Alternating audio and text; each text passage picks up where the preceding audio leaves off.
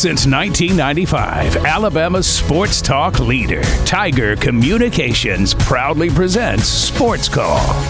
It's time to join our Sports Call crew as they discuss the latest headlines and happenings around Auburn and the entire sports world. To be part of the show, give us a call at 334 887 3401 locally or toll free at 1 888 9 Tiger 9. We're taking phone calls all show long and want to talk about whatever you've got on your mind. And now, coming to you live from the loveliest village on the plains, Auburn's first and Auburn's favorite sports talk show, Sports Call. Good afternoon. Welcome into Sports Call. I am Brooks Childress on a Friday afternoon, taking you right into a fun filled sports weekend.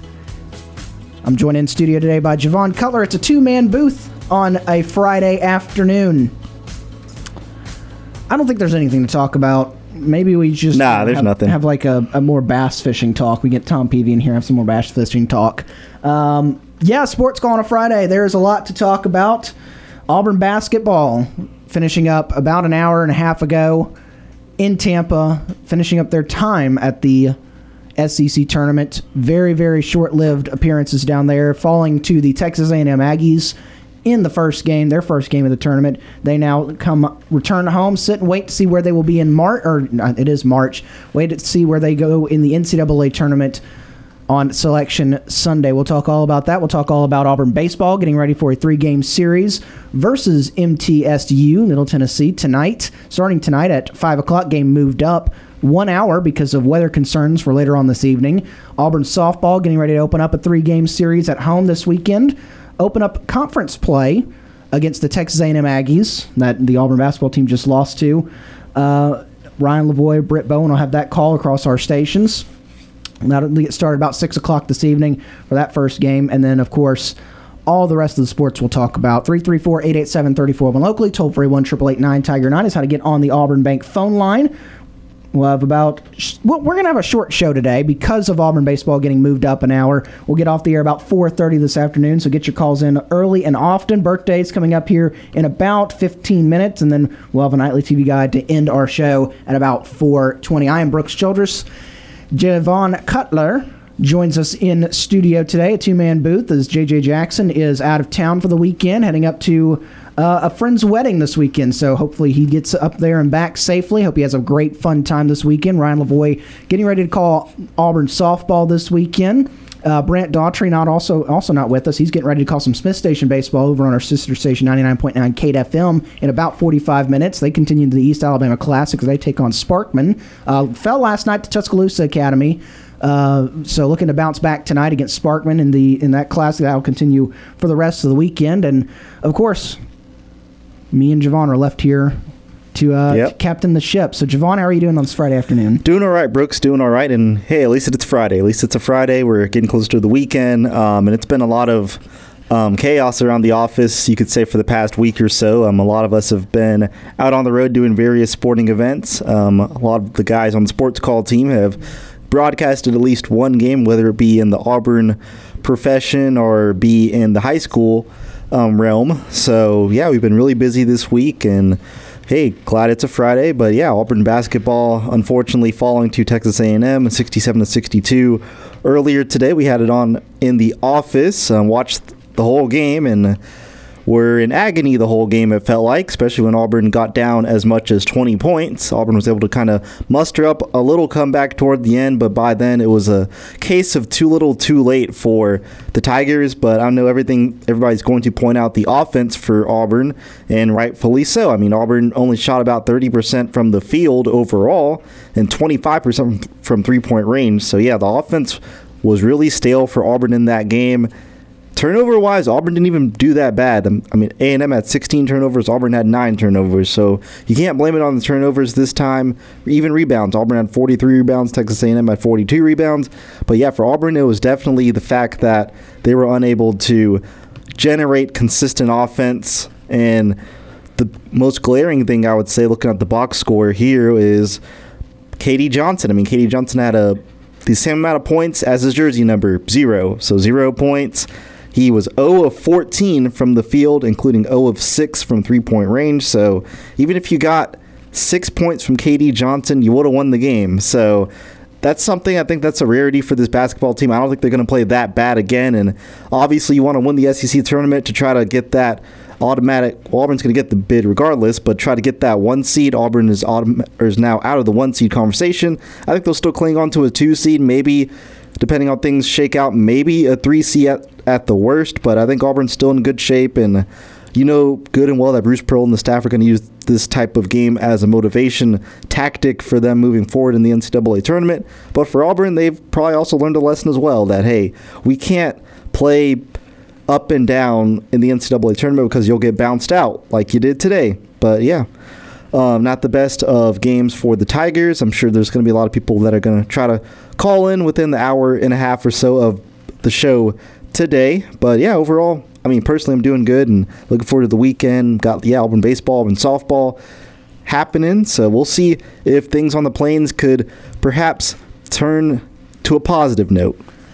The SEC tournament continues to roll on. We'll talk more about that as we go along. LSU and Arkansas playing right now. Talked a little bit about that game yesterday as that as the LSU Missouri game was wrapping up. It was a three point game at the half, twenty nine to twenty six. Arkansas was leading, and to open up the second half, Arkansas has gone on a thirteen to one run I, I cannot oh, make wow. this up. I saw the SEC or the SEC network tweet. It's gonna looks like it's gonna be a close one as they started the second half, and Arkansas absolutely lit up the the scoreboard to start this second half. Thirteen to one run. They're up forty two to twenty seven at the first media timeout of the second half. Arkansas looking to punch their ticket. Both teams looking to punch their ticket to the quarterfinals. Arkansas would be the first higher seed to punch their ticket after Auburn fell to Texas A&M. Looking at Joe Lunardi's newest bracketology, that got released an hour ago. The Auburn Tigers are sitting on the two seed line. They're the sixth overall seed, the number two two seed, and they would be in the region with the number one seed Kansas, number three seed Tennessee, and number four seed Illinois.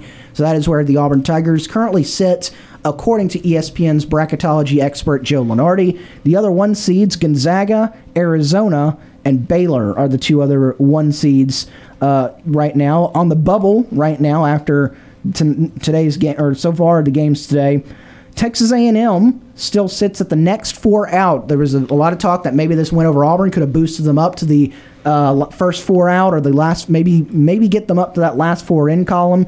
But Joe Lunardi still has them sitting at the next four out in his bracketology right now. So a lot of work to be done by Texas A&M. They may have, probably have to get at least another win in the SEC tournament uh, tomorrow to be able to uh, get their hopes up for maybe grabbing one of those last tournament spots out there. But also, you know, you think about bracket when you look at bracketology that a one seed has fallen the SEC tournament. That was the Auburn Tigers. That means the bubble just got a little bit smaller because Auburn is going, like you said, Javon. Auburn's going to get a spot in the NCAA tournament, and they will not be an automatic qualifier. So that means some one one of those bubble teams out there just they're they were been popped. They're they're not going to make the tournament because of Texas A&M beating Auburn. 334-887-3401 locally, toll free one triple eight nine Tiger nine is how to get on the Auburn Bank phone line. We look forward to your calls for the next hour and a half as we're on the air. Uh, my Friday, much like Javon's, uh, is is uh, yeah we watched the game. Uh, been working a lot too. So watch the game. You, you saw the Auburn Tigers play. Couldn't buy a basket. I'll, I'll tell you. Nope. You could not buy a basket in that first half of the. Uh, they could not grab the lid off of the the, the hoop, and it, it showed. You you also saw and heard if you listened to the the game on the, the broadcast, uh, the post game. They got to talk to Steven Pearl in the post game, he talked about it. Rebounding was a big issue. They, they did a good job in the first half on the offensive glass, but then that was, he, he pointed out, and it, it was fairly obvious the last 10 minutes of that first half, offensive rebounding just w- kind of went away, and that's where Texas A&M kind of grabbed a bit of bigger bigger lead and got it up to what 20 points was the biggest yeah, 20. lead. Uh, but credit to the Auburn Tigers, they did fight back, made it very very close. Wendell Green uh, almost single-handedly powered their way back into that game, very, very close. But the run in the second half came just a little bit too late for the Auburn Tigers to top the Texas A&M Aggies. Uh, you you watched it, and uh, I don't know how many people. Uh, stayed around for the post game. I was watching the post game with Buzz Williams, and he talked about if you know this uh, Auburn is a better team than Texas A&M. We all know this. This this is no Auburn is a better team than Texas A&M, um, but you can. He, he said it you know, blatantly, you cannot play a straight up basketball game against Auburn. You've got to be able to uh, go in and do some different things. And Buzz Williams and that team made uh, made an adjustment last night after playing Florida, and he saw, you know, learned from that first meeting with Auburn, where and went in and Steven Pearl said they got out coached.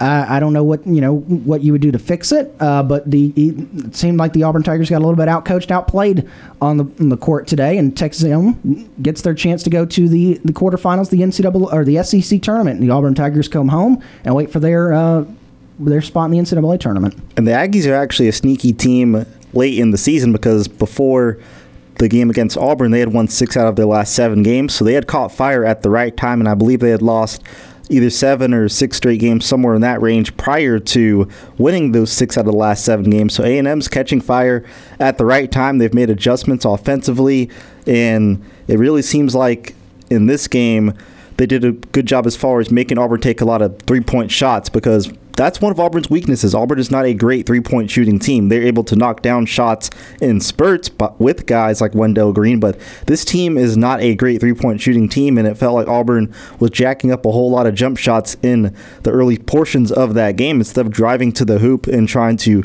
draw fouls and things like that. So A&M kind of played um, or relied on that to try to get some type of momentum going, and it worked. And offensively for A and M, I know in the first game when they played in Auburn Arena, they couldn't buy a three point shot to save their lives, but in this game today, the opposite Auburn couldn't buy a three point shot exactly. So yeah, Auburn couldn't buy a three point shot, but A and M was really efficient with their three point shooting. They were eight of sixteen from three point range, including a Radford. Radford knocked down five out of six three point shots, and I believe he was five for five at one point. So uh, for the Aggies, yeah, they just found some semblance of an offense and had three guys in double figures. Uh, Henry Coleman had a double double with 16 points and 10 rebounds. He was at times having his way with Walker Kessler. So yeah, this Aggies team is playing hot at the right time, and they know that they're going to have to play hot because they're still trying to fight, like you mentioned, Brooks, for a spot in the NCAA tournament.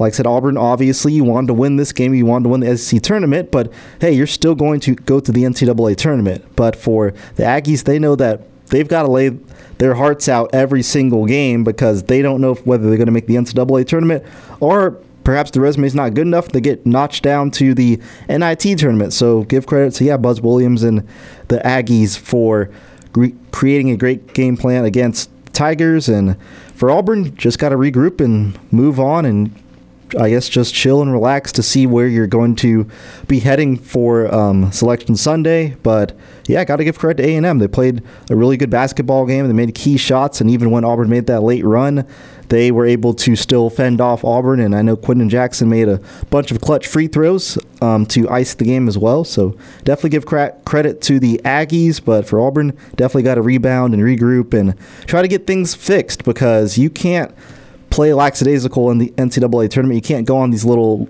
spells where you have no offense whatsoever because you could easily get booted out. We've seen a billion upsets throughout the history of NCAA uh, March Madness, so nothing is guaranteed. We've even seen um, if Auburn is a two, we've seen obviously a two and fifteen seed um, matchup where there's been upsets. There's been a one and sixteen seed upset. So anything goes in the NCAA tournament, but just got to trust in Bruce and see what adjustments he and the staff are going to make as Auburn transitions toward postseason tournament play. I know a lot of people, you know, look at this and ask the question, how could Auburn lose to this Texas A&M team? That's a really good question. They didn't hit, you know, we, we've talked about it right so far to open up this show, but you also got to understand it is the tournament basketball. Anything can happen and we've seen anything happen. Baylor got knocked out last exactly. night by Oklahoma, and they're they are a one seed. They're still on the one line right now, according to Joe Lunardi. You had Illinois get upset by Indiana, who is fighting for their tournament lives right now. I believe uh, they are in the last four in right now for Joe Lunardi. So Indiana fighting for their tournament lives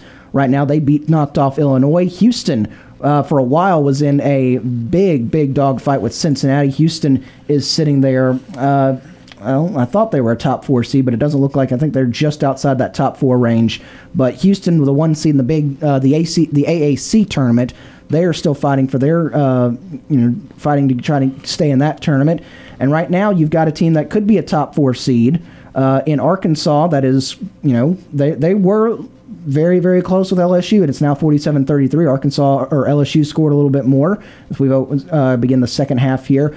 Iowa in a fight with the Rutgers right now in the Big Ten tournament. So tournament basketball is a crazy, crazy thing. March Madness is a thing. You've got top seeds falling left and right.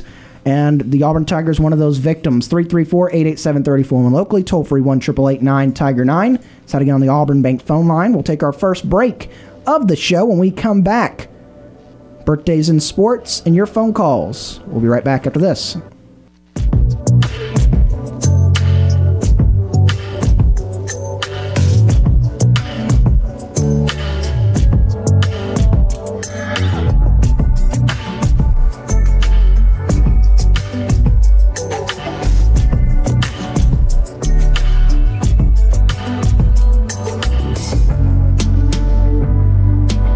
JJ Jackson and the guys want to hear from you.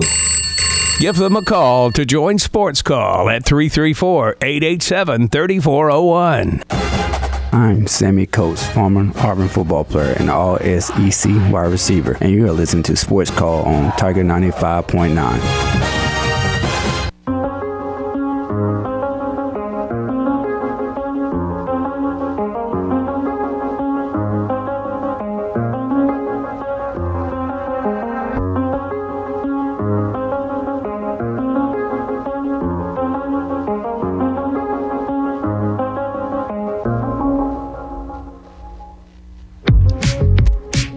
Welcome back to Sports Call on a Friday. Short and Sports Call today is where it gets you set for Auburn softball right here on Tiger 95.9. Auburn baseball comes your way at 5 o'clock over on our sister station, FM Talk 93.9. At 4 o'clock, just under, just, well, just under 45 minutes from now on our sister station, 99.9 KFM. Smith Station Baseball is on the air.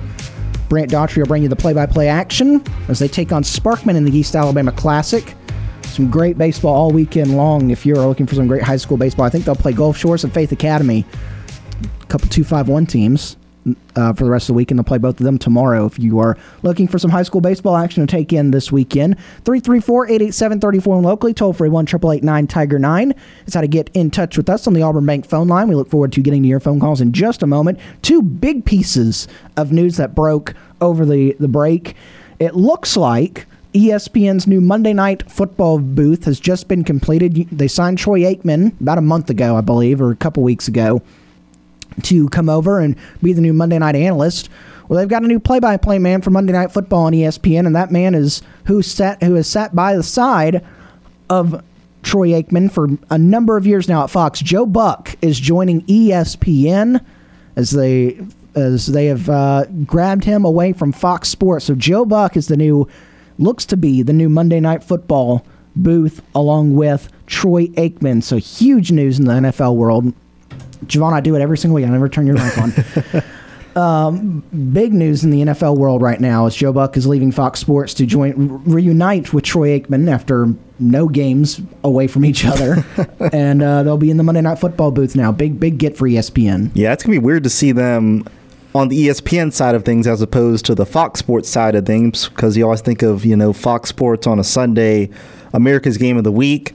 Joe Buck, Troy, Troy Aikman are going to be there, but now Monday Night Football is okay. Troy Buck or Joy, Joe Buck, Troy Aikman. Words are hard sometimes, but um, but yeah, that's man, that's quite a move right there. ESPN obviously have a bunch of money, so they could definitely pay both of those guys handsomely, but hey, for Fox, they've got to probably try to scramble and find somebody um, or just promote somebody. So I'd imagine they'll have some people ready and waiting in the wings for their now America's Game of the Week and all that good stuff. But hey, at least we get Buck and Aikman now. Yeah. Monday Night Football this time. Should be a. a I can't wait to see Monday Night Football. You're going to have Joe Buck and Troy Aikman, and you're going to have the Manning cast oh, side yeah. by side. So should be fun. Ooh. Good lineup for Monday Night Football. Now you just got to get some good games on Monday. That's night. the only thing. Yeah. The other big news is as Braves country eagerly awaits the news of where Freddie Freeman is going to end up. That is that is the big free agency news right now. Is we are now baseball is officially back as of yesterday. The MLB and MLBPA finally agreeing on a new CBA. We get to wait five more years to do this all over again, but right now we've got baseball spring training. Some camps started today. I believe some teams started to report today to spring training. First games, I believe, are next Friday uh, for all spring training around Major League Baseball. The first big free agency domino has fallen, though. Carlos Rodón The left-handed starting pitcher has signed a two-year, 44, $44 million contract with the San Francisco Giants. So a big get for San Francisco, Ooh. but that is the first big domino of the NMLB free agency, which I'll tell you what, folks, if you are a baseball fan, get ready. It's probably going to come hot and heavy this weekend. You're going to get a lot of big names. You're going to get a lot of big trades, and you're going to get a lot of big free agency signings this weekend. As finally able to uh, talk to their players of the MLB pro clubs, and of course here in Braves country, the biggest news of a couple years, besides the World Series, is going to be where Freddie Freeman ends up going. And we saw reports last night come out that it's down to he's deciding between the Yankees and the Braves. Uh, there's been reports that you've seen today that the Dodgers are in on it on trying to get uh, Freddie Freeman. So no one really knows. There's just rumors out there. So if something breaks while we're on the air, we'll definitely talk about it. But Otherwise, this weekend should be hot and heavy for MLB free agent, free agency. As we roll on on Sports Call, we'll get to your phone calls in just a moment. But first, let's get to our birthdays in sports. It's time for today's birthdays in sports. Birthdays in sports on March 11th, 2022. JJ would want me to say this the day after my birthday. Yep. True, true. Couple birthdays going on today. We got some basketball birthdays. Quite a few basketball birthdays, actually, looking at the sheets. So let's start out there. Turning 29 today is a forward for the LA Lakers. It's Anthony Davis's birthday. Hmm. Davis grew up in Chicago and started playing high school as a six foot guard. He would leave high school as a six foot eight forward, and the number one player in the country. He signed with Kentucky. Go Cats! And it was a force for the Wildcats, playing or winning the SEC Player of the Year, leading the NCAA in blocks, winning National Player of the Year, becoming an All American, and winning a national title while being named Most Outstanding Player of the NCAA Tournament. He was drafted number one overall by the New Orleans Pelicans in the 2012 draft. He now plays for the Lakers as an eight time All Star, four time All NBA player, three time NBA blocks leader, and one time NBA champion. Anthony Davis turning 29 today. Yeah, really good player, of course. Just the only knock on him, you would say, is injuries. He's a guy that you can never rely on him for all 82 games of a regular season. It feels more like 50 to 55 games is what he plays in terms of a regular season basis. But when he's on the court, he's a guy that is really dominant, easily gives you a double double. And yeah, like mentioned in the um, little excerpt right there, he was a point guard at one point, but hit, hit a huge growth spurt and became more of a big man. But at times, you could definitely see him in transition to handling the ball like a point guard. But for Anthony Davis right now, I'm sure the biggest birthday wish he wants right now is health. Like Yep. health is the biggest thing to try to help out the Lakers and try to see if the Lakers can make a push to try to further themselves in the play-in situation because I don't think they're going to make the playoffs, but the play-in situation, anything could happen. But hey, happy birthday, AD! Turning 45 today is the head coach for the WNBA's Las Vegas Aces, Becky Hammon. Hmm. Turning 45 today. Hammon grew up in South Dakota and was Miss Basketball in the state as a senior in 1995. She played college basketball at Colorado State, go Rams, and was a three time All American. She signed with the New York Liberty in 1999, and over a 13 year career was a six time All Star, two time All WNBA, and one time WNBA assist leader. She was an assistant for the San Antonio Spurs in 2014 and was named head coach of the Las Vegas Aces in 2022. Becky Hammon turning 45 today. I know a lot of people. She was also the head coach for the Spurs during the summer league. The summer league uh, Spurs head coach. Usually that's an assistant. The, the head coach of the you know the NBA franchises usually don't go down to summer league except to watch the games and get a, get a look at their new players. But a lot of people were wanting Becky Hammon to get be the first female NBA coach. I think she was in the running for a couple jobs, but her first head coaching position now with the Las Vegas Aces. So happy birthday to Becky Hammon. Yeah, for Becky Hammon, yeah, one of the best WNBA players of all time. And if I'm not mistaken, the Las Vegas Aces have one of the best rosters in the league as well. A team that has a lot of potential. So I think Becky Hammon will do great things out there in the desert. Turning 45 today is the GM of the 76ers, Elton Brand. Brand grew up in New York and averaged 40 points and 20 rebounds per game while he played. He played at Duke in college and was a one time All American and one time ACC Player of the Year. He was selected first overall by the Bulls in 1999 and made the All Rookie team. As well as being selected as a co rookie of the year with Steve Francis. He was a two time All Star during his playing career. He began a career in player development soon after his retirement and is now the GM of the Philadelphia 76ers. Elton Brand turning 45 today. He's been a busy man. Busy man Oh, the past couple of years. Of course, 76ers have been one of the best teams in the NBA. Um, last year wasn't the best situation for them. They lost, of course, to the Hawks in the semifinals and then had the whole Ben Simmons situation, but were able to trade him to the Brooklyn Nets. Coincidentally, those two teams played last night. So Elton Brand got to see um, his team take a fat L to the Brooklyn Nets, but happy birthday to you, though. In the NFL birthday, one NFL birthday to tell you about today, turning 37 as a former NFL tight end, most famously played with the Carolina Panthers. Greg Olsen, turning 37 years old today. Olsen grew up in New Jersey and was an All American as a senior in high school. Olsen signed with Notre Dame, go Irish, but then transferred to Miami, go Canes. After one year, in 2007, he went to the NFL draft and was taken 31st overall by the Chicago Bears. In 2011, he was traded to the Panthers, where he would become Cam Newton's favorite target. He was a three time Pro Bowler and was the first tight end in NFL history to record three straight 1,000 yard seasons. He's now a broadcaster with Fox Sports. Greg Olsen Wow. turned 37. Yeah, for Greg Olsen, I briefly remember him at the Bears, but definitely I remember him with the Panthers, and it just felt like whenever Cam Newton needed to make a huge throw, he would go to Greg Olsen because Yeah. also the Panthers didn't have great receivers at that time because Steve Smith was kind of on his last leg. Um, I believe Kelvin Benjamin was there as well, but Kelvin Benjamin, as we know, was a pudgy wide wide receiver, so it felt more like Greg Olsen was like that number one option for Cam Newton. Greg Olsen was big time clutch for um, him and the Panthers, and yeah, I've heard some of his games on Fox Sports last year, and he does a really good job breaking down the game. It feels natural for him to call a football game as well, so I'm sure he'll be the guy. Speaking of broadcasters, I'd imagine he would be elevated to that number one spot um, as part of the Fox Sports national games of the week. But Greg Olsen, a really good tight end um, with the Bears and Panthers. So yeah, happy birthday! You're getting creative with your adjectives today. I'm trying to, like, I'm trying to be a little different. Yeah. Finally, in the birthdays in sports today is turning 48 today in the M- MLB world is a former MLB right fielder, Bobby Abreu, turning 48. Abreu was born in Venezuela and was signed by the Astros as a free agent in 1990. In 96, he won Minor League Player of the Year and was promoted in the same season. He also spent, or he soon spent, uh, was sent to the Phillies. I wish I could read, where he would have his best years, being named an All Star twice, winning both a Silver Slugger and a Gold Glove. He retired with 1,363 RBIs, 288 career home runs, and a batting average of 291. Bobby Abreu turning 48 years old today. Yeah, Bobby Abreu. I remember him with the um, Phillies, and I want to say he won the home run derby like in 2005 or 2006, uh, one of those years. And he's a guy that had a bunch of power, a guy that could do a little bit of everything. I want to say, um, but I just remember him mostly with the Phillies. But he was a really good player for his time, and a guy that. Phillies fans will definitely remember. So happy birthday to Bobby Abreu. I kind of remember him with the Phillies. I'm more so because I got into baseball a little bit late later.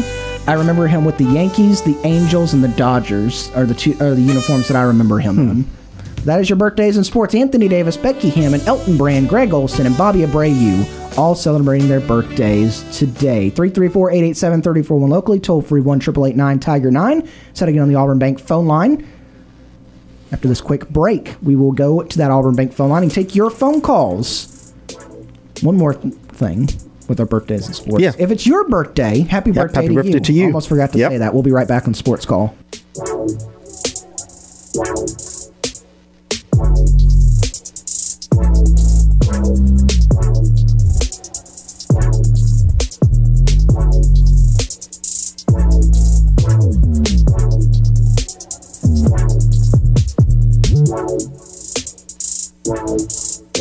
Sports Call has been on the air since 1995. I'm Corey Grant, former Auburn football and NFL running back, and you are listening to Sports Call on Tiger 95.9.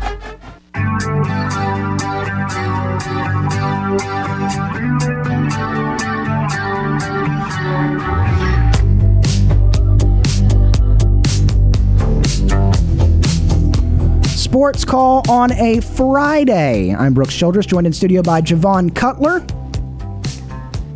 Rolling through a Friday, the Auburn basketball team done at the at the SEC tournament after one game, falling to Texas A&M earlier today by the score of 67-62. The SEC tournament rolls on right now. The update from Tampa, Florida, with 7:33 to play in the game. Arkansas leading the LSU Tigers by the score 58 to 44. It was a three-point game at the half. Arkansas has come out and scored as many points as they did in the first half up to this point in the second half. 29-26 with the halftime score. Arkansas outscored LSU 29 to 18 here in the second half. We'll keep you updated on everything that's happening around the world of college basketball as we hurdle toward a big weekend of conference hoops wrapping up, and then we'll find out where everybody's going for the NCAA tournament to, uh, on Sunday evening over on, for uh, on CBS. They'll have the selection show. 334-887-3401 locally. Toll free 1 Tiger 9 is how you get on the Auburn Bank phone line. Let's go. It's the Auburn Bank phone line for the first time today. And who has called in, Zeus? Right. Well, let's try that one more time. Keith from Auburn. Keith is joining us on the phone line. Keith, how are you doing this afternoon? Hey guys, I'm doing great. Who, who am I talking to? Brooks and Javon today. Brooks, first of all, happy birthday yesterday. Thank you so much. I turned 58 yesterday myself, so me and you've got something in common, and it's a good thing. Well, happy birthday to you too, Keith. Thank you very much. I was, uh, uh, I had a great day, and uh, a lot of loving family and friends, and that's what it's all about. Absolutely. Uh, but anyway, guys, uh, I want to move on real quick. Uh, in state wise, UAB's hanging on to a two point lead right now uh, against Middle Tennessee State. I think if uh, UAB wins that game, they'll punch their ticket to the big dance. Uh, hopefully, they would get in anyway, but uh, you, you never know with uh, how the uh, the brackets fall and, and that type of stuff. So I'm really pulling for UAB. You know, Andy Kennedy, coach, he played there and he coached there, and then he left and maybe went to Cincinnati or somewhere and Ole Miss, and then found his way back to UAB, and he's got UAB really playing some good basketball right now. Absolutely. I think they're 24 and seven. So uh, I tip my hat to to uh, Coach Kennedy and the UAB Blazers. Um, I remember back in the days when Gene Bartow was the coach, and the NCAA tournament rolled around. They uh, uh, Birmingham Jefferson Civic Center hosted a, a regional and UAB knocked off number one Virginia and Ralph Sampson to move on to the next round. So, uh, so hopefully uh, they can continue their their success. And you know, I watched the game uh, today, and I, I've said this before, and I'll keep saying it: your guard play kills you. I mean, yeah, Wendell Green hit 12 in a row, but if he hadn't shot 13 or 14 in a row in the first half, uh, it might have been a little closer than what it was.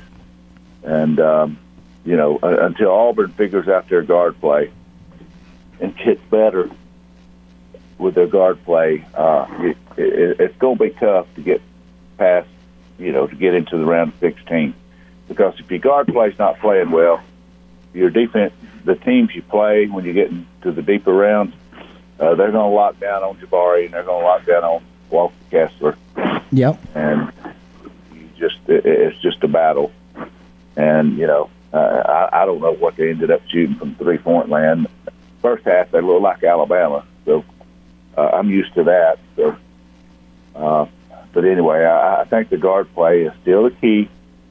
They got to find some way or another. Uh, you know, my opinion is I believe I would hold Wendell Green out of the game a little bit longer uh, in the first half before I bring him in and let him sit and watch a little more than the first four or five minutes. And leave Jasper in there and, and, and leave KD in there. And I know KD struggled today too, but uh, you know you got to get that fixed. Yeah. Or you're not going to get very far. So uh, Jabari's probably the best player in, in, in college basketball, but he he can't put a team on his back and carry them to the Final Four you know, it takes a team effort. Absolutely. They, they got some work to do. But uh, I, I wanted to uh, jump over to ACC a little bit uh, I think I think we're going to see a, a Duke UNC rematch in the ACC championship game. Yeah, that's what it's shaping out to be. Um, that's definitely what it's shaping out to be, Keith. And I hope it is. Uh, you know, to me, I think Duke or UNC's playing better basketball right now, and I see UNC winning the uh, ACC tournament. I mean, they they they're playing really good right now. I watched a little bit last night, and uh, they look good. Um, but then again, you know, you go back to last year. You look at UCLA; they had a play-in game, and they made it to the Final Four. So that's just how wide open the NCAA tournament is these days. Do you guys agree with that?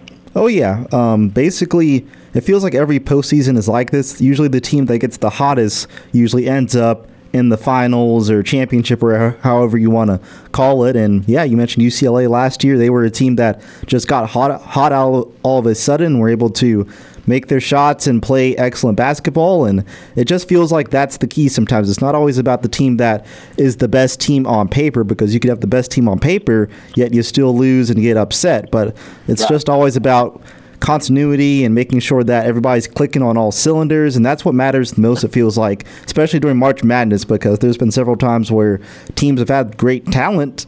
But it just hasn't worked out, and obviously you only have one game to prove it. If you lose one game, then you're automatically out. There's no double elimination. So I think yeah. for college basketball specifically, it's all about who gets hot at the right time, and um, specifically for this A and M and Auburn game, A and M was been has been playing really good basketball. They were six and one in their past seven games, yeah. and they played really hard. Auburn obviously is the more talented team, but A and M played really hard. They executed well. So I think for um, overall, I mean, teams that play the hottest are usually the ones that end up in the Final Four, national championship game, or even win the championship itself. So I think it's all about getting hot at the right time.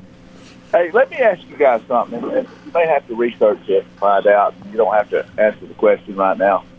But when's the last time, uh, or, or, the last year, the NCAA uh, through the the basketball tournament had all four number one not make the Final Four? Because that is a possibility this year.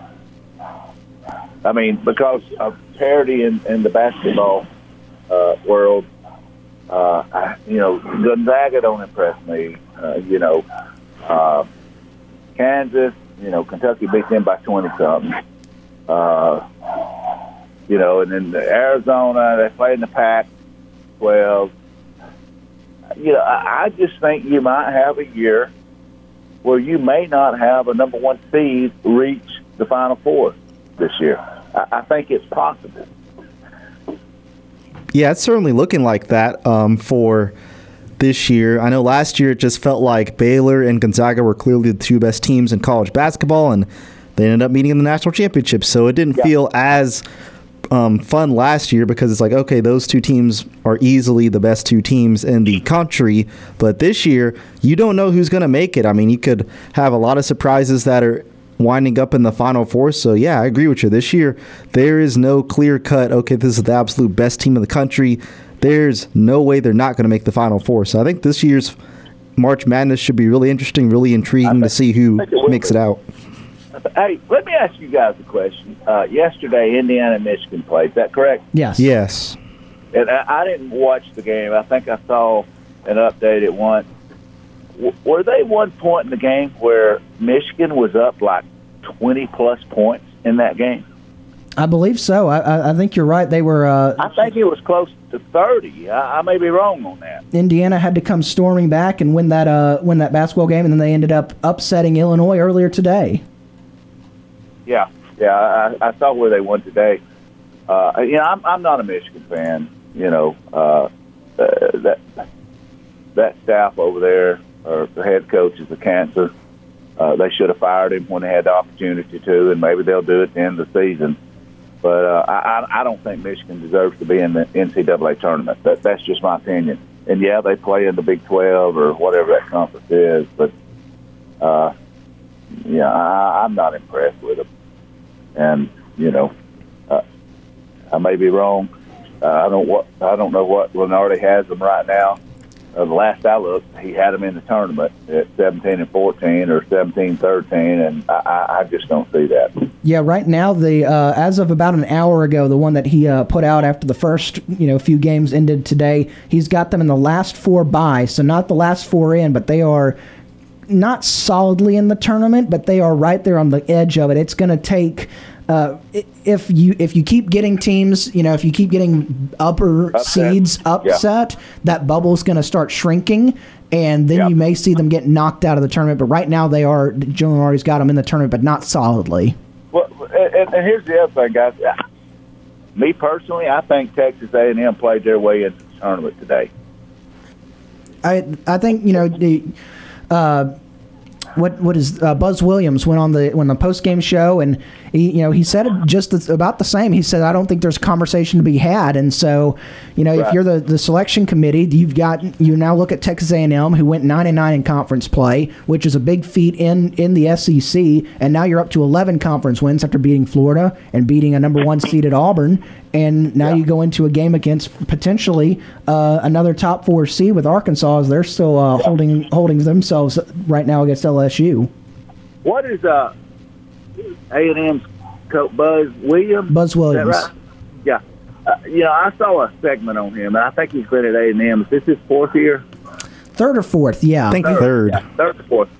Uh, when he was at Virginia Tech, uh, I don't know, two, three, three, four years ago, I saw something on ESPN where he took his basketball team at Virginia Tech, put them in the gym, and set them on the bench.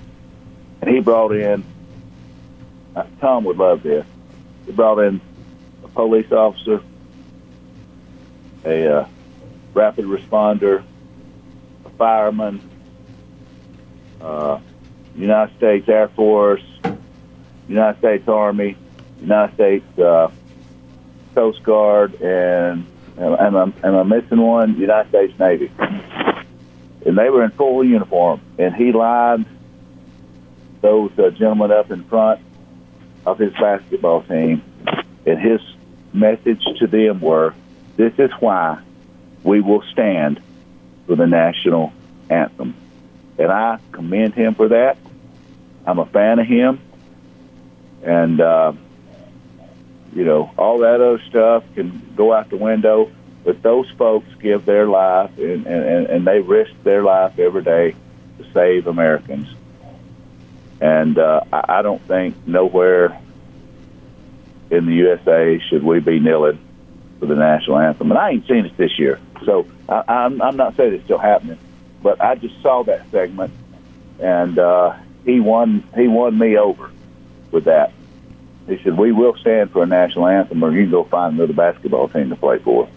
So, uh, kudos to him. Has, has uh, oh, good grief, uh, Wardam Steve Eagle, or uh, I, I don't know his name. Has he called in today? He, I, I'm, he's waiting on the phone lines.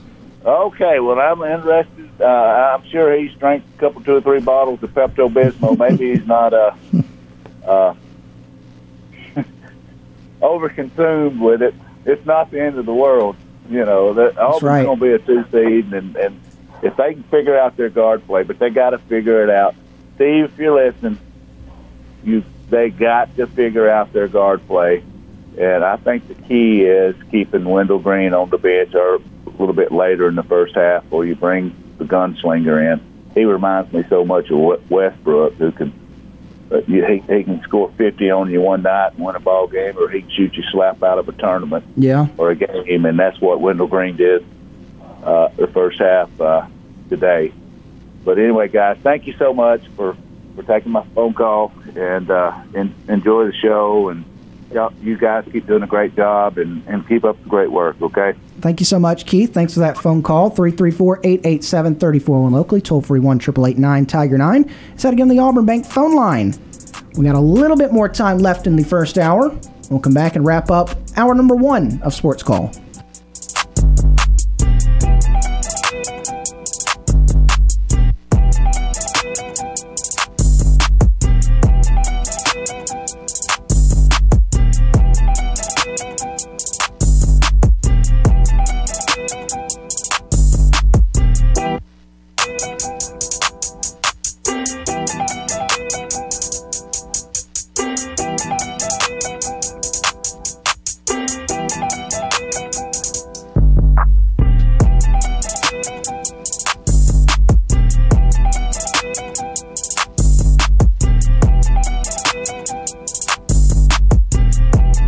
May we have your attention, please? Ladies and gentlemen, can I please have your attention? We're Auburn's first and Auburn's favorite sports talk show. Hi, my name is. What? My name is. My name is. Sports Call on Tiger 95.9. Now back to Auburn's first and Auburn's favorite sports talk show, Sports Call.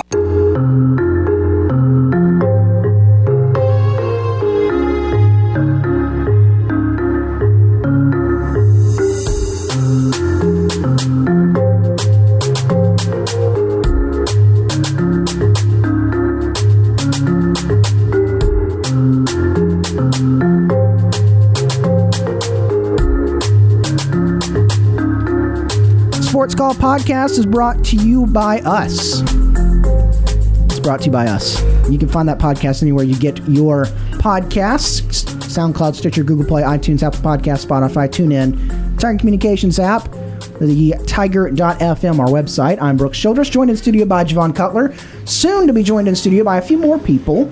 Top of the hour, we'll be joined by Barry Blanchard from our sister station, 99.9 Kate FM. Have him on the show from time to time. Also, Brant Daughtry will be joining us here sometime in the next hour as we roll along on a Friday.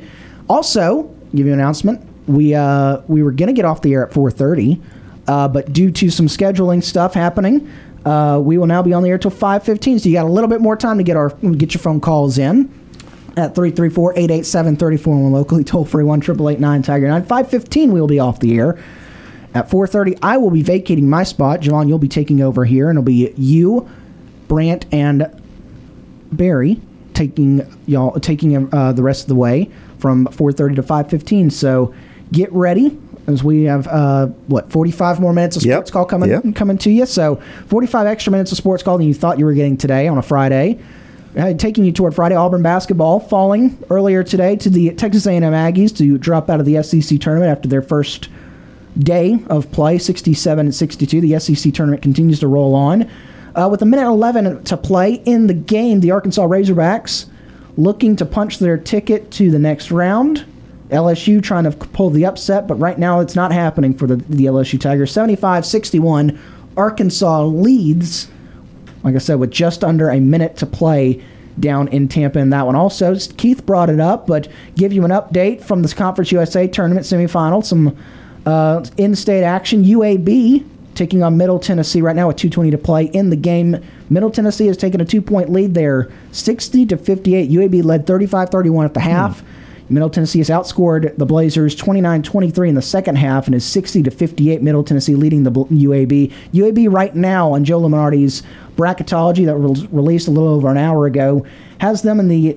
He's got a next four out and then he's got a next three, and UAB is in that next three along with hmm. Virginia and Florida are the other two teams in that next three outside of the next four out for Joe Lunardi's bracket. So UAB needing a win and needing some help to get into the NCAA tournament uh, as we go along here. Other scores uh, as we wrap up the hour in the uh, around the bigger conference matchups. Number 24, Iowa has just uh, beaten Rutgers. Iowa was in a fight with Rutgers for a little bit in that game, 84 to 74. Iowa beating Rutgers to move on in the tournament. Indiana upsetting Illinois earlier today, 65 63.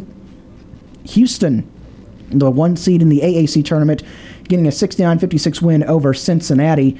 Uh, SEC games come later to this evening, about 5 o'clock, will, uh, getting underway, will be Mississippi State and Tennessee. And then later tonight will be Vanderbilt against Kentucky. Vanderbilt knocking off the Alabama Crimson Tide last night after Vanderbilt beat Georgia the night before, going in and beating Alabama last night. And uh, setting up a, ma- a, a matchup with Kentucky tonight, Javon. Yeah, who would have thought that Vanderbilt would upset Alabama? I know people have documented Alabama's struggles, I'd say, as far as in, or consistency throughout the season, and it reared its ugly head last night. Bama obviously is a better team than Vanderbilt on paper. They have got a trio of talented guards. But Vanderbilt, they've played hard recently. Jerry Stackhouse has this team playing hard, led by Scottie Pippen Jr., a guy that is one of the best players in the conference, and he had a really good game last night. But this is not your average Vanderbilt team that you've been seeing the past couple of years. This team is gritty. They play hard. Um, they're trying to prove people wrong, and that's exactly what they did last night against the Alabama team that people assumed would beat them. But give credit to the Commodores; they were able to pull off the upset, and now they're looking to create more chaos in the SEC tournament. But for Bama, I mean, obviously this puts a damper on their season. They're still going to make the NCAA tournament, I believe, because they do have some great wins, i.e., Baylor and Gonzaga And Houston. and Houston. So they've got a couple of good wins. So I think that's what's really going to help them as far as their tournament case. If they didn't have those three wins, I don't think they would have made the tournament. But because of those three wins right there, I think they're still going to make the tournament. So Bama fans should not worry about this loss.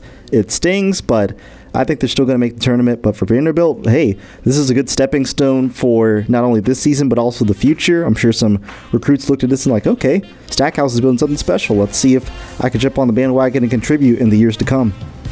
334-887-34 and locally toll free 1 Tiger 9 is how to get on the Auburn Bank phone line. Another hour of sports call coming your way right after this break. I'm Brooks Childress. That is Javon Cutler across from me in the studio. We will be joined by Barry Blanchard and Brant Daughtry in the second hour of the program. Also more of your phone calls when we return after this quick break.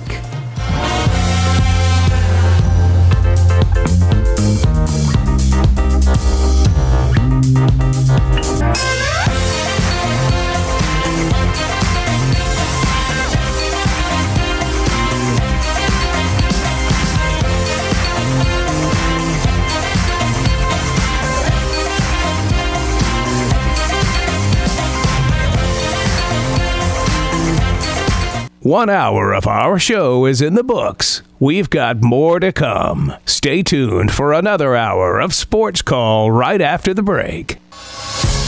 Since 1995, Alabama's sports talk leader, Tiger Communications, proudly presents Sports Call.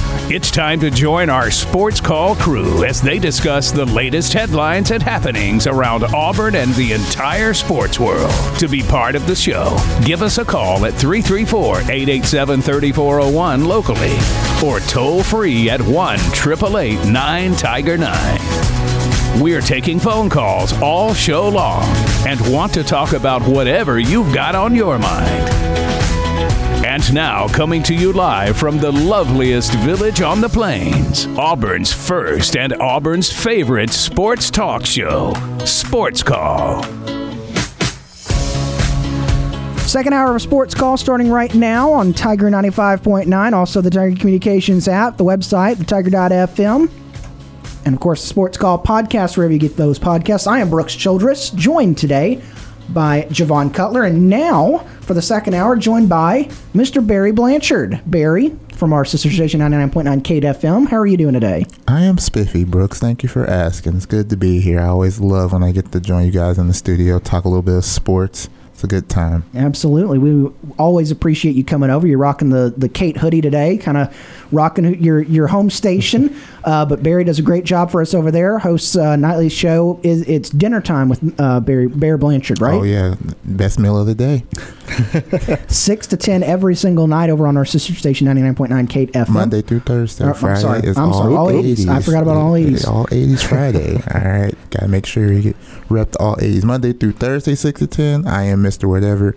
Join me at, for dinner time. And then, of course, uh, Barry also does a lot of work with our high school stuff. Is he, he runs around to different games, did a lot of basketball stuff. Uh, we'll have to get you out to some baseball and softball games here soon. That'll be that'll be really really fun to get you out there and uh, tag along, have some fun. Uh, Yeah, I want to go see. Um, I became a, a Smith Station fan over basketball season, so I would love to get out there, see maybe see some of them boys, see if they translate it over to the diamond, and uh, just learning more about the sport in general. I think. Uh, you know, growing up, I didn't give baseball enough of a chance, and now with the MLB lockout, I feel like it's now time to just get over to the sport. Why not? You Yeah. know, soft, soft, softball, baseball, see what y'all got. Yeah, it's a fun sport to get into. It's uh, a lot of people complain that it's long and boring, but I, I enjoy it. It's my second favorite sport, so I welcome you over to the, the baseball softball fandom. Uh, also, an update on the Smith Station game was supposed to be getting underway about right now. We due to some schedule changes over there, due to uh, different things, we will not be airing a Smith Station baseball game tonight. But Smith Station will still play Sparkman tonight at seven o'clock Eastern, six o'clock Central. Uh, so make sure you are over there for that game. Uh, if you're looking to, uh, for some Smith Station baseball, you have to head out to Smith Station and watch Smith Station versus Sparkman. We will not air that game on 99.9 KFM today because of some schedule changes. Uh, unfortunately, uh, for that. But fortunately, we will have Brant Daughtry in the studio very, very shortly. He'll be joining us uh, for the rest remainder of the show. I will be leaving in about 30 minutes to go take care of some Auburn baseball stuff over on our sister station, FM Talk 93.9. But Javon will captain the ship along with Barry and Brant for the rest of the way. We'll be on the air till Captain fifteen. Cutler. That's right, Captain Cutler. We're That's a nice ring to it. It does rolls off the tongue. we're gonna be on the air till 5.15 originally we were supposed to be on the air till 4.30 but of course due to schedule changes we're now on the air till 5.15 this afternoon so get your calls in on the auburn bank phone line 334-887-34 locally toll free 1 tiger 9 and let's start out the second hour of sports call on that auburn bank phone line with our good friend Ward Dam Steve. retired war dam steve joins us on the auburn bank phone line steve how are you doing this afternoon It sucked. yep Yeah, I I mean, you're, not, you're not wrong. Yeah. put it lightly yeah Now he hit it on the head. Now, you know, I told you guys uh, yesterday I was cold turkey. No more Pepto Bismols, right? yeah you did how did how did that uh, move go Uh, not too good. Uh, I uh, completely exhausted, and I went alphabetically with uh, profanities uh, through the uh, entire alphabet. so when I exhausted all those profanities, I resorted to taking a piece of uh, clothing, almost like uh, strip poker, only I was doing it by myself. Uh, Every time the lead got bigger, I'd take off a piece of uh, uh, clothing. Uh, when we got closer, I put it back on. So uh, that's uh, how the game went for me, guys. So, uh, you know, I really want some legitimate uh, uh, uh, answers from you guys. Uh, according to Steven Pearl, who I listened to the uh, post-game uh, show with uh, Andy Burcham, did you hear what Steven Pearl said? Sure did. He, he, he had quite a few comments about how uh, how Auburn performed that uh, this afternoon, and Yeah, he started off with uh, we got outplayed, yep, outcoached, outscouted, and he said they wanted it more. Now, of course, Andy Burcham probably isn't going to take the courage to do this, but if one of you guys were there, and if I was a journalist uh, there at that time when he said that, I would have asked this one question of Steven.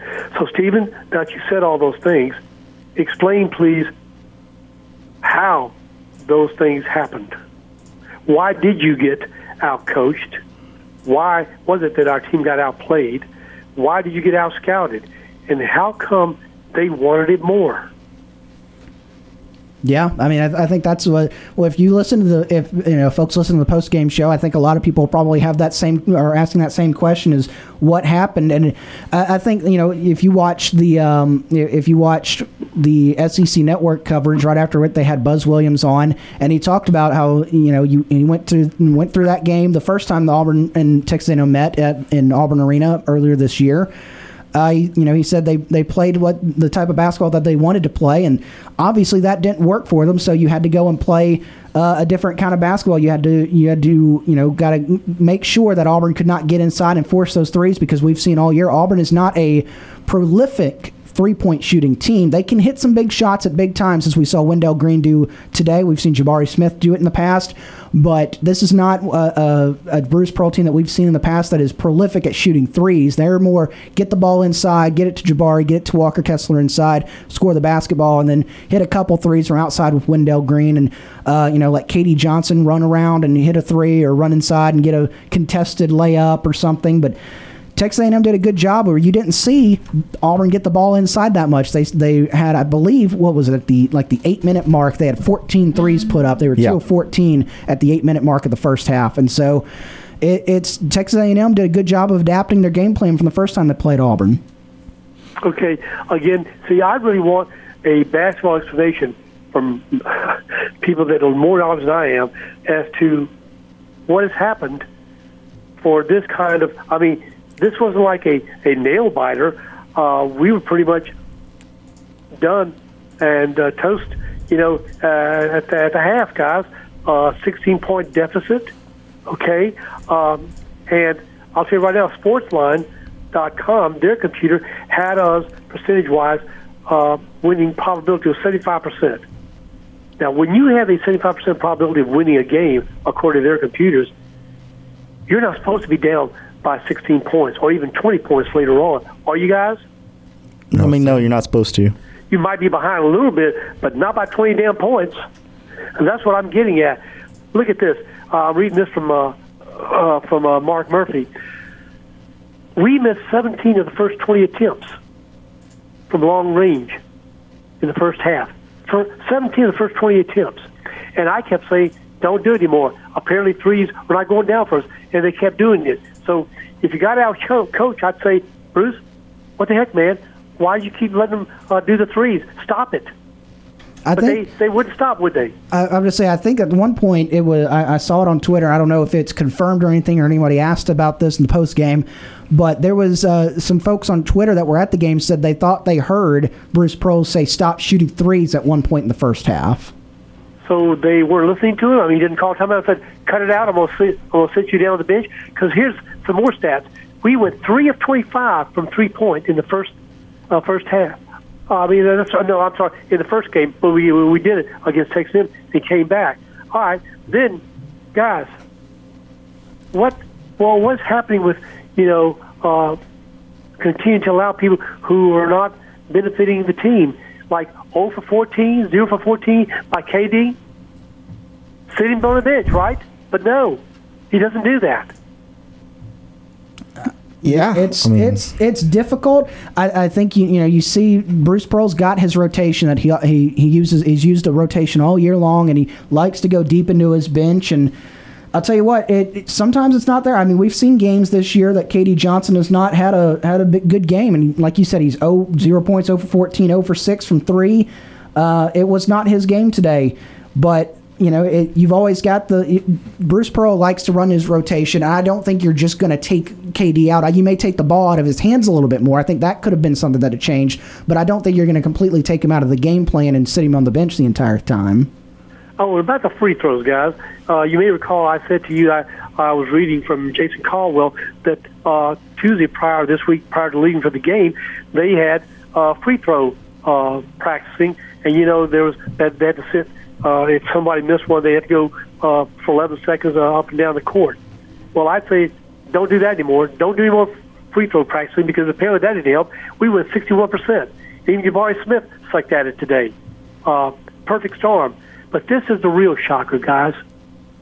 You know, and I recall if Tom were around, I'd say, Tom, how do you explain this crap? Now, I know you, Tom has said, you know, in basketball, things happen, right? Teams get hot. Yep. But this is the shocker for me.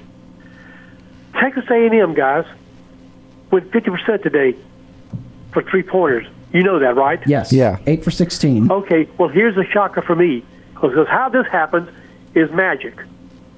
Before this game today, Texas A&M is the game ranked number 218 in the country in three-point percentages.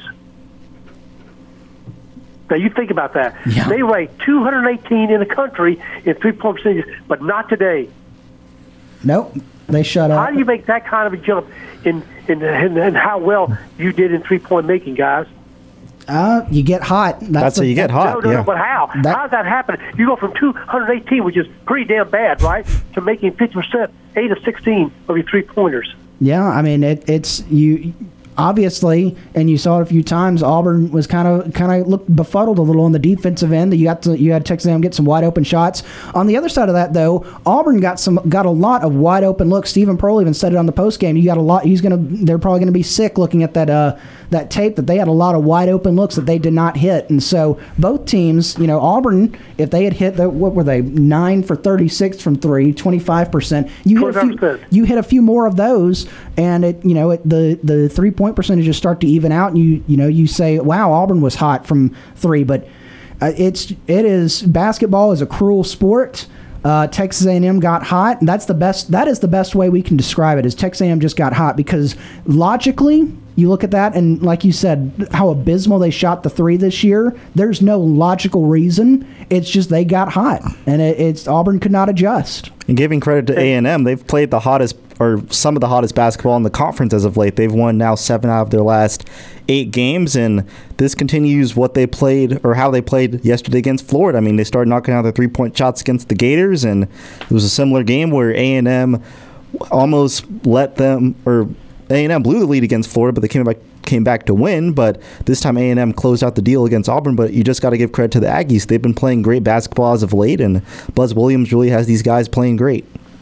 Okay, I'll I'll, I'll go along with that theme, follow up that. But you know, when you're the number one team in the SEC and you just won the SEC championship, you shouldn't be playing like this anymore.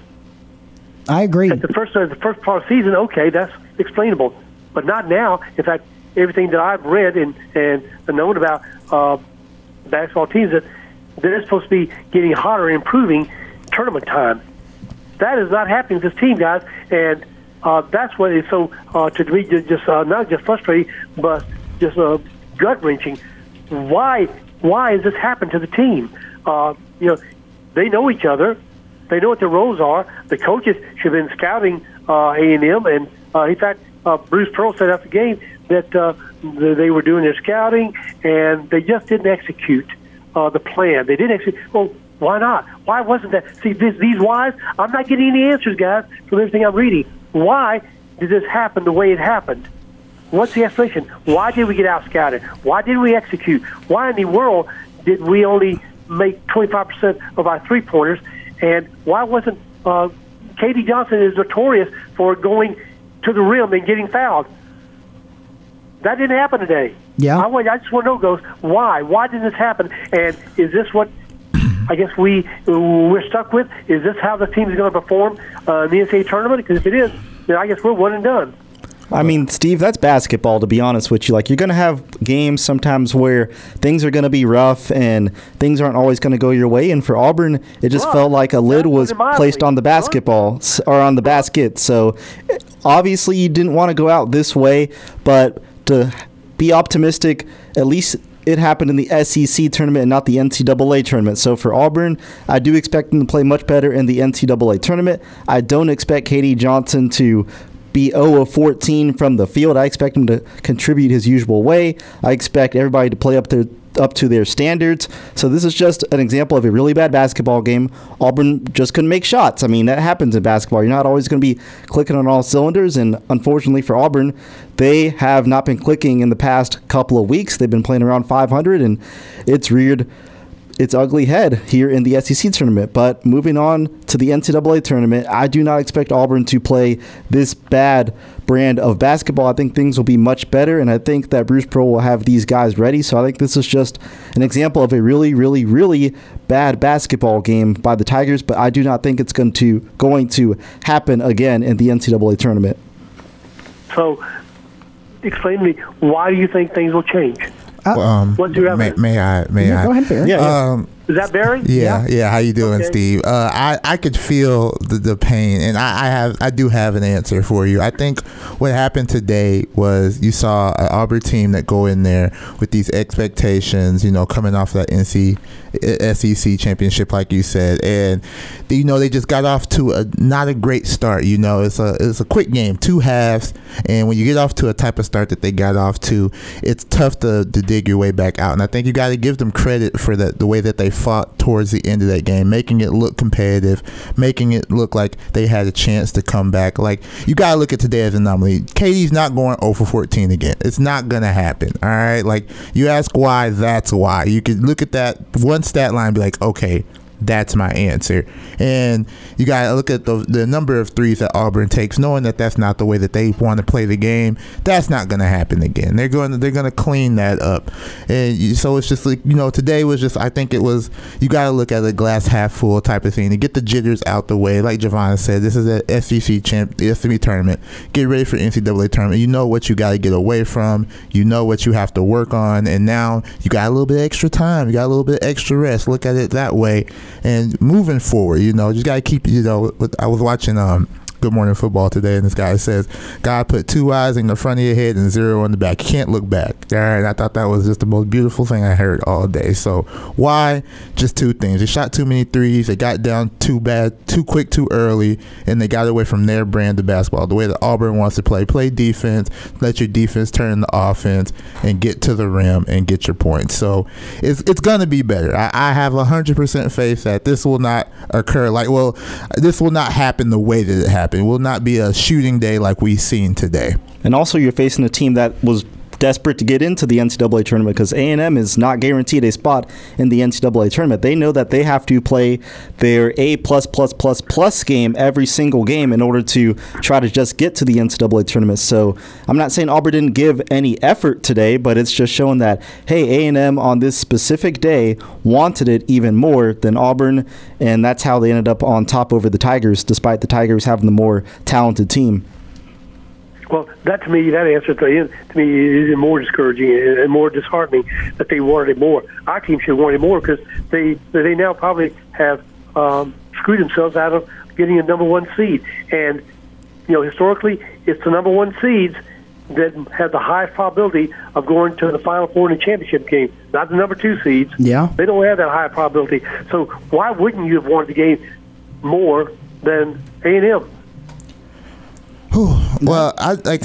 I guess the, my answer to that question, I mean, my answer is that when you're looking at the way Auburn just historically has been, we're always kind of coming in as an underdog. We're always that team that has to fight and scrape and claw and, you know, punch up, if you will, right? And now coming in as this vaulted powerhouse team.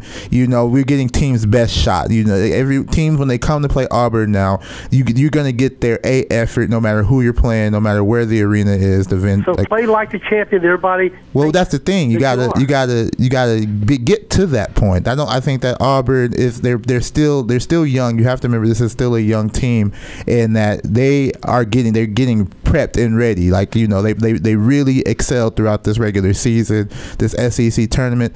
I think they were looking at it maybe more like, you know, we're gonna go in. We're just going to use this to get ready for the NCAA tournament, and then you came across a team that, like Javon said, they're fighting for their NCAA tournament lives. So when you're looking at it where you're trying to just get right, where another team is just like, this is our playoffs, like our playoffs start today, you're going to see a different level of intensity, especially when you are the the team that Auburn is, that number one powerhouse squad. And I look at it like I don't look at that first half. I look at the way that they battled in that second half. I look how they came back, made the game competitive because I think that like I think that that whooping that they took in that first half woke them up. I think that that was kind of like, hey, we can't go out here and just you know lackadaisical lackadaisical. I was I always wanted to say that word, but Lackadaisical? Yeah, that one. That's how. That's the word. That's the word that I, I love. Like that's the word that comes to my mind. You can't just go out here and think just because you are this number one seed and you got all these wins and you got this this um, SEC championship win that you are going to be able to just walk through any of these teams. This is the game of basketball where you can catch you can catch it on any day. That's what makes basketball such a great game because you don't you know it's not a foregone conclusion when you step onto the floor. So I think that the way that that game went in the first half and the way that Auburn battled back in the second half, I saw a lot of fight, and I think that they're going to take this personally. I think they're going to look at this and they're going to be like, "All right, then we got kicked out first round." Let's go into this NCAA tournament and show teams that this was not who we are. This is not how we do things, and let's let's go play our brand of basketball. So I, I that's how that's just how my mindset tells me that's to go because that game could have ended way uglier than it did the way that it started, and the way that it ended gave me a lot of confidence that this team is to come more focused and more prepared than we probably could have seen them had they you know came back and won this game. Well, I appreciate your response and your comments, and I hope those are the correct ones because I'm concerned right now about uh, how much this, uh, the way that the team performed today, that it may have an impact negatively on their confidence level. Uh, and I say that because I also uh, heard on the post-game show uh, they talked to Kessler. Did you hear uh, Mr. Kessler talk? Yes. Well, he sounded very dejected in his tone. Uh, did you notice that? Yeah, I mean, you, you just lost. You were the number one seed, and you just got upset in the SEC tournament by uh, what were they? The the nine seed. Nine seed. Uh, and so I, I would think I would be dejected at that point too. But like, like Barry said, and it, this is not going to you know give you all the answers uh, that people are looking for, but I think that hopefully you look at the Auburn can come back to come back to the uh, Neville Arena, sit down, watch the film, and this can be the kick in the pants that they needed to get back on track. I know, you know, they it probably, and I agree, you know, with a lot of people, it should have come earlier than this, and yeah, it, it should have. It should have come right after that, uh, the first loss of the season at Arkansas, or the first loss of the uh, the the SEC play at Arkansas, uh, but it didn't. And Auburn, you know, went in. They still won the SEC regular season title. And you, you know, after you you win a title, you feel on top of the world, and then you get brought right back down uh, by Texas A&M today. and now you head into the NCAA tournament, and you're not going to be a one seed probably. You're you're hanging on to a two seed right now. Like I said, Joe Lunardi about you know about two hours ago has them as the uh, the second one seed, and so you're you're hanging on to a two or second two seed. You're hanging on to a two seed right now. Hopefully, that's the kick in the pants they needed to say, "Hey, we're not invincible." And you know, going forward, like they was said on the post game, like Walker said, and like Steven Pearl said, you lose and you go home in the NCAA tournament, and so it's do or die now for this Auburn basketball team. Uh, uh, you know, I, I, I don't know what's going to change, what's going to make them change because, you know, uh, it took them 10 minutes into the second half for them to finally uh, decide, hey, we might lose this game, you know. Yeah. Uh, and that, that to me is uh, uh, unacceptable at this time of season. And that's why I'm uh, so troubled by and just really uh, just heartbroken by because I love this team and the players on that team are much more talented, but they just, just didn't do it today. And I didn't see Coach Pearl and his staff do anything about it until it was too late. And then and then we get this crap from Buzz Williams. I have no respect for fact, this is one of the most uh, ridiculous nonsense statements. Did you hear him uh, when it was halftime and they talked to him right before uh, they were going to the locker room? They asked about how his team was doing, and what did he say? I got his quote here. Everybody except Pat Dye got an offensive rebound for them in the first half. What the heck was that about, guys? Uh, I'm means- not. I mean, Uh, it it. I don't know. I, I don't know. Was that really a comment of May? I mean, you're going to bring in Pat Dye, the football coach, into a basketball game? I mean, it- Everybody except Pat Dye got an offensive rebound for them in the first half. End of quote.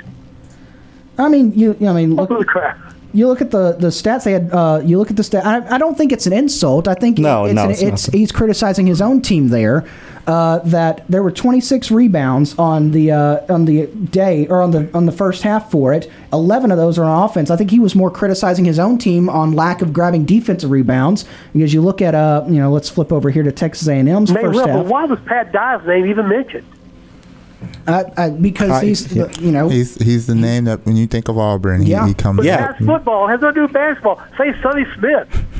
I mean not as many people in the in the sports world know about Sonny Smith than as do Pat Dye. Okay. Um, Like I said, I don't think it's an insult. I think it was he was more criticizing his own team for the amount of offensive rebounds they allowed. So uh, they've got some, some waking up to do, and I don't know, uh, guys. Right now, I'm not that confident myself uh, that they are going to make the adjustments because our guard play, you know, um, we were being stymied. Uh, people were just taking wild shots again at times when they didn't have to. Yeah. And uh, you know, everybody's going to be focusing whoever we play on doubling on who Jabari, Jabari. Smith and Walker Kessler. and Walker Kessler. And Kessler didn't seem like himself today either. I think he's not 100 percent, is he?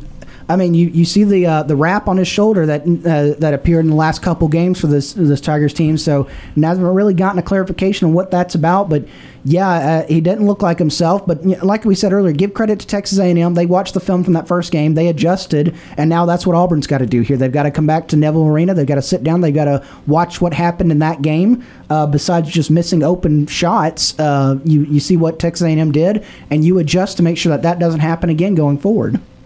Well, I can take the optimistic side of all this. Then I can say, well, That's you the know, way. It, uh, uh, respectfully, uh, the coaches and team decided to, uh, you know, just not wear themselves out. And Yep. the game they lost it, they There we go, it, yeah. they'll be rested up See? and get ready for the NCAA tournament. Now that's what I like Why to wear hear. yourself out, right? That is exactly what you need to be thinking right at this moment. Just look two eyes straight ahead, get some good rest, go back, fix your mistakes, and get ready. Get ready for the big one because that's what we look. That's what we're waiting on. And, You know? and with that, I'll be loading up on another fresh supply of Pepto Bismol uh, because Coach Hurricane apparently doesn't do it, and I don't have enough clothes to put on to take off. with that, guys, uh, I hope our baseball teams, softball teams, uh, uh, do a lot better performing than uh, the basketball team did today. Maybe they learned a lesson too. So with that, guys, um, thank you for your time as always. I know I got more time than I, I've uh, contributed uh, in uh, any uh, checks to you. So with that, y'all have a relaxing uh, weekend. And uh, I know I will because I like to watch Auburn play basketball. That's right. Y'all have a War Eagle weekend, guys, and talk to you on Monday. War Eagle. Thank you, Steve, for that call. 334-887-34 locally. Toll free one triple eight nine Tiger nine. That's how to get on the Auburn Bank phone line. Coming up after this break, more sports call. Brent Daughtry is in the building. He'll join us after this.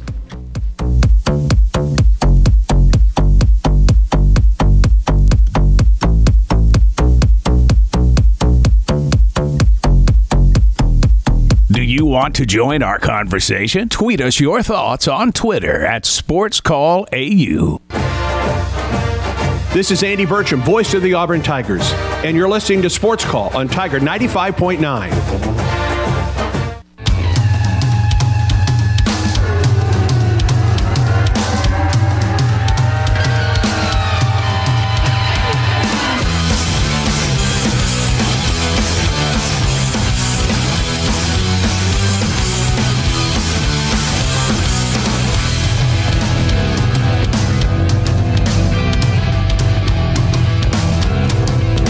And welcome back to Sports Call here on Tiger 95.9 and the Tiger Communications app.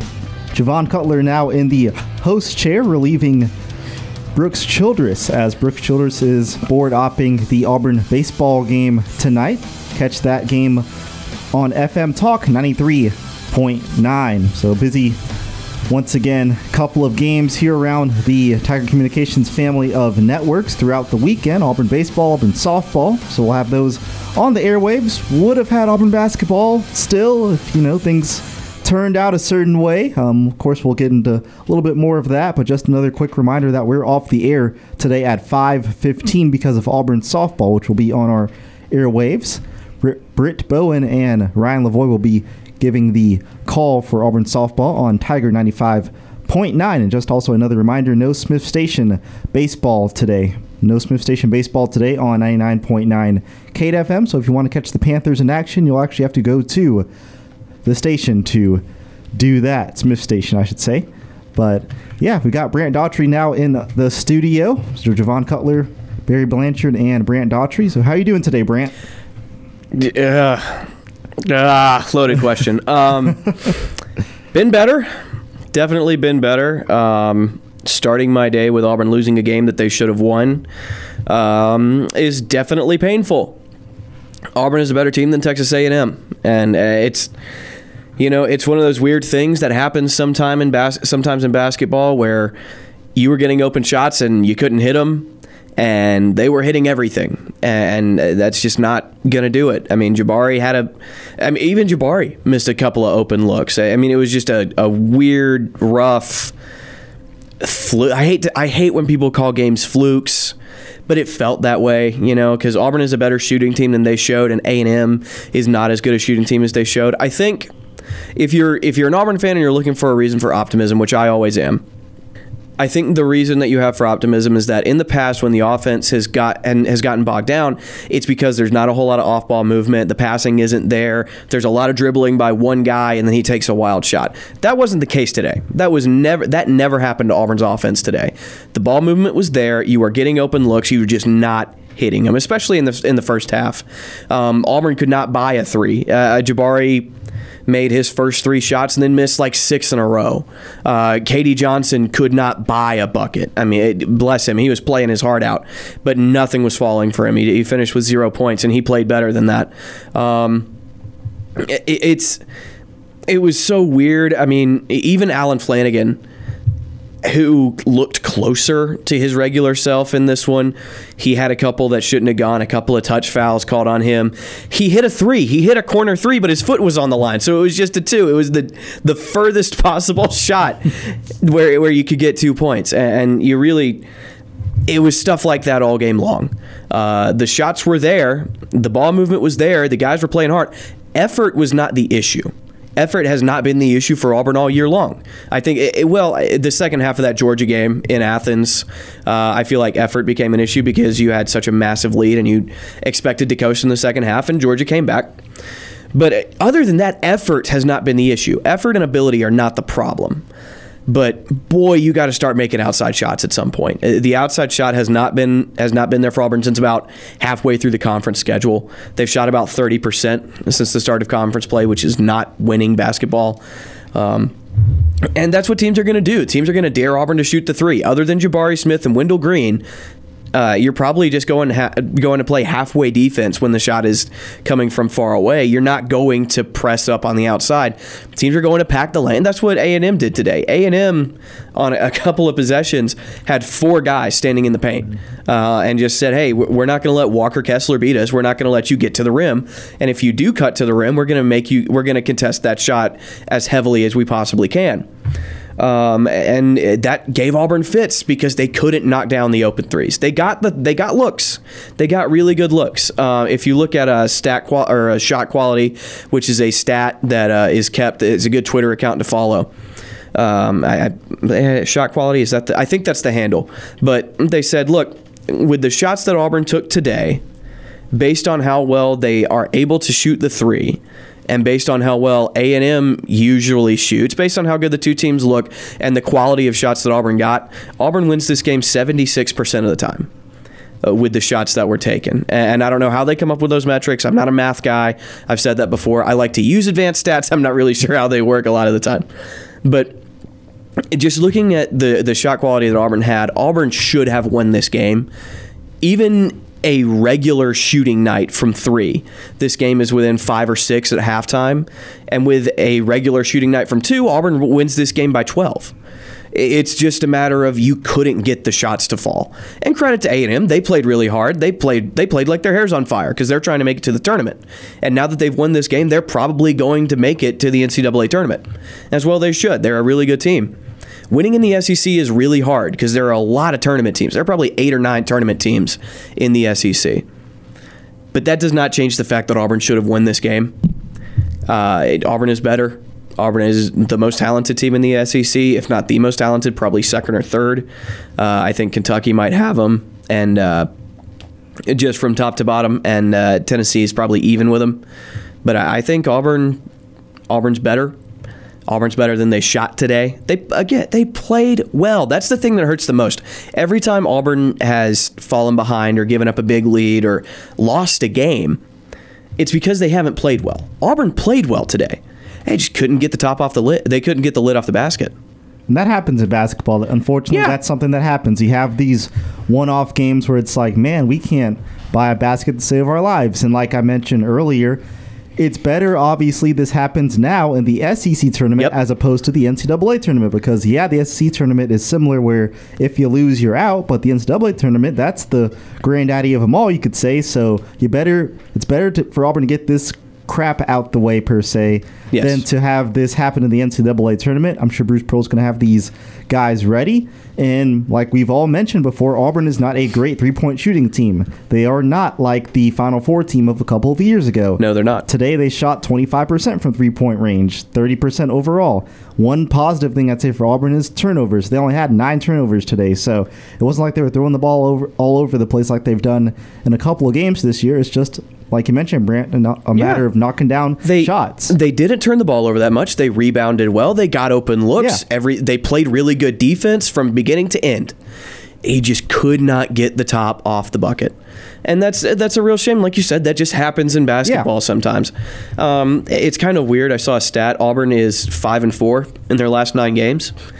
They've lost all four of those games by a combined 17 points. Man, that's that's so minuscule. That means you've had a chance to win every single game. And look, Auburn was down by like 18 at the halftime of this game. They got down by 20 uh, when it was at its worst, and they still lost by what five? I think. Yeah, five. It's this team. It, the good. The good is that this team doesn't have any quit in it.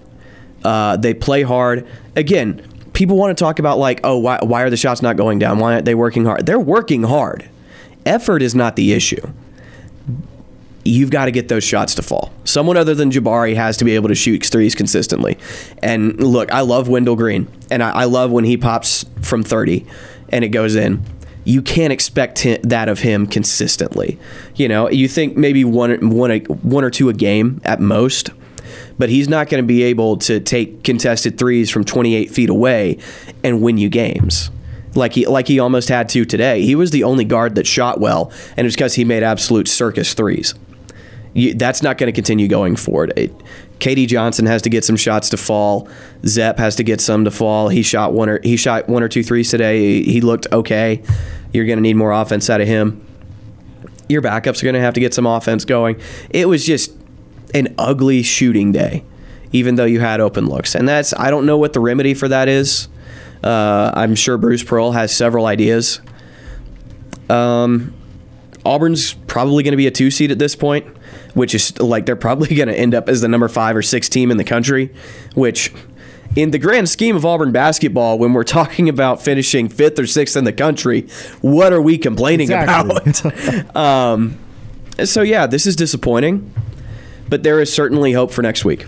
Yeah, and uh, speaking of KD Johnson, I know Barry, you mentioned this I think in the last hour as far as the anomaly that hey, we don't expect KD Johnson to have zero points in a game. Yeah. because literally in this game, all you needed to win was at least six points from KD Johnson. So if he gave you six points, you would have won the ball game, regardless of how inefficient, reckless, wild, erratic, all those words he is at times, but all you needed was just six points from KD Johnson. You would have won the game. But yeah, I, I- I don't expect KD Johnson to play that bad ever in a game.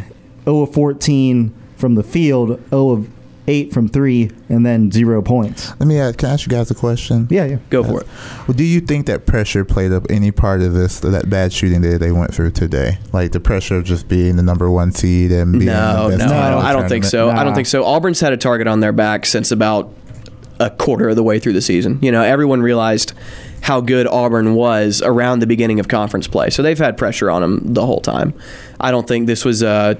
I don't think this was a choking scenario. No, it's not choking. And um, you mentioned this, Brant. It was just A and M also playing like their hair was on fire because Yeah. they know they had to win a bunch of games and string together a bunch of impressive wins to make the NCAA tournament. They came in to the tournament or SEC or yeah NCAA tournament, but they also came in as one of the hottest teams in the conference. They had won Oh, yeah. six out of their last seven games Yeah. prior to the Auburn game. Seven of the last so now eight now. Seven, eight, seven out of the last eight. So got to give credit to them, and they also made adjustments because the first time they played Auburn, it felt like A and M couldn't make a three to save their lives. Like they played terrible on offense. Auburn didn't have their best game either, but Auburn just used their talent to outplay A and M and pull away at the end. But it was night and day now with this game because A and M started making their three point shots, and that's something that you could contribute to last or yesterday, I should say, because against Florida they started making their threes and started raining down and making tough shots as well. So it's just all about getting hot at the right time. That's what tournament play is all about. It's not always about the most talented team because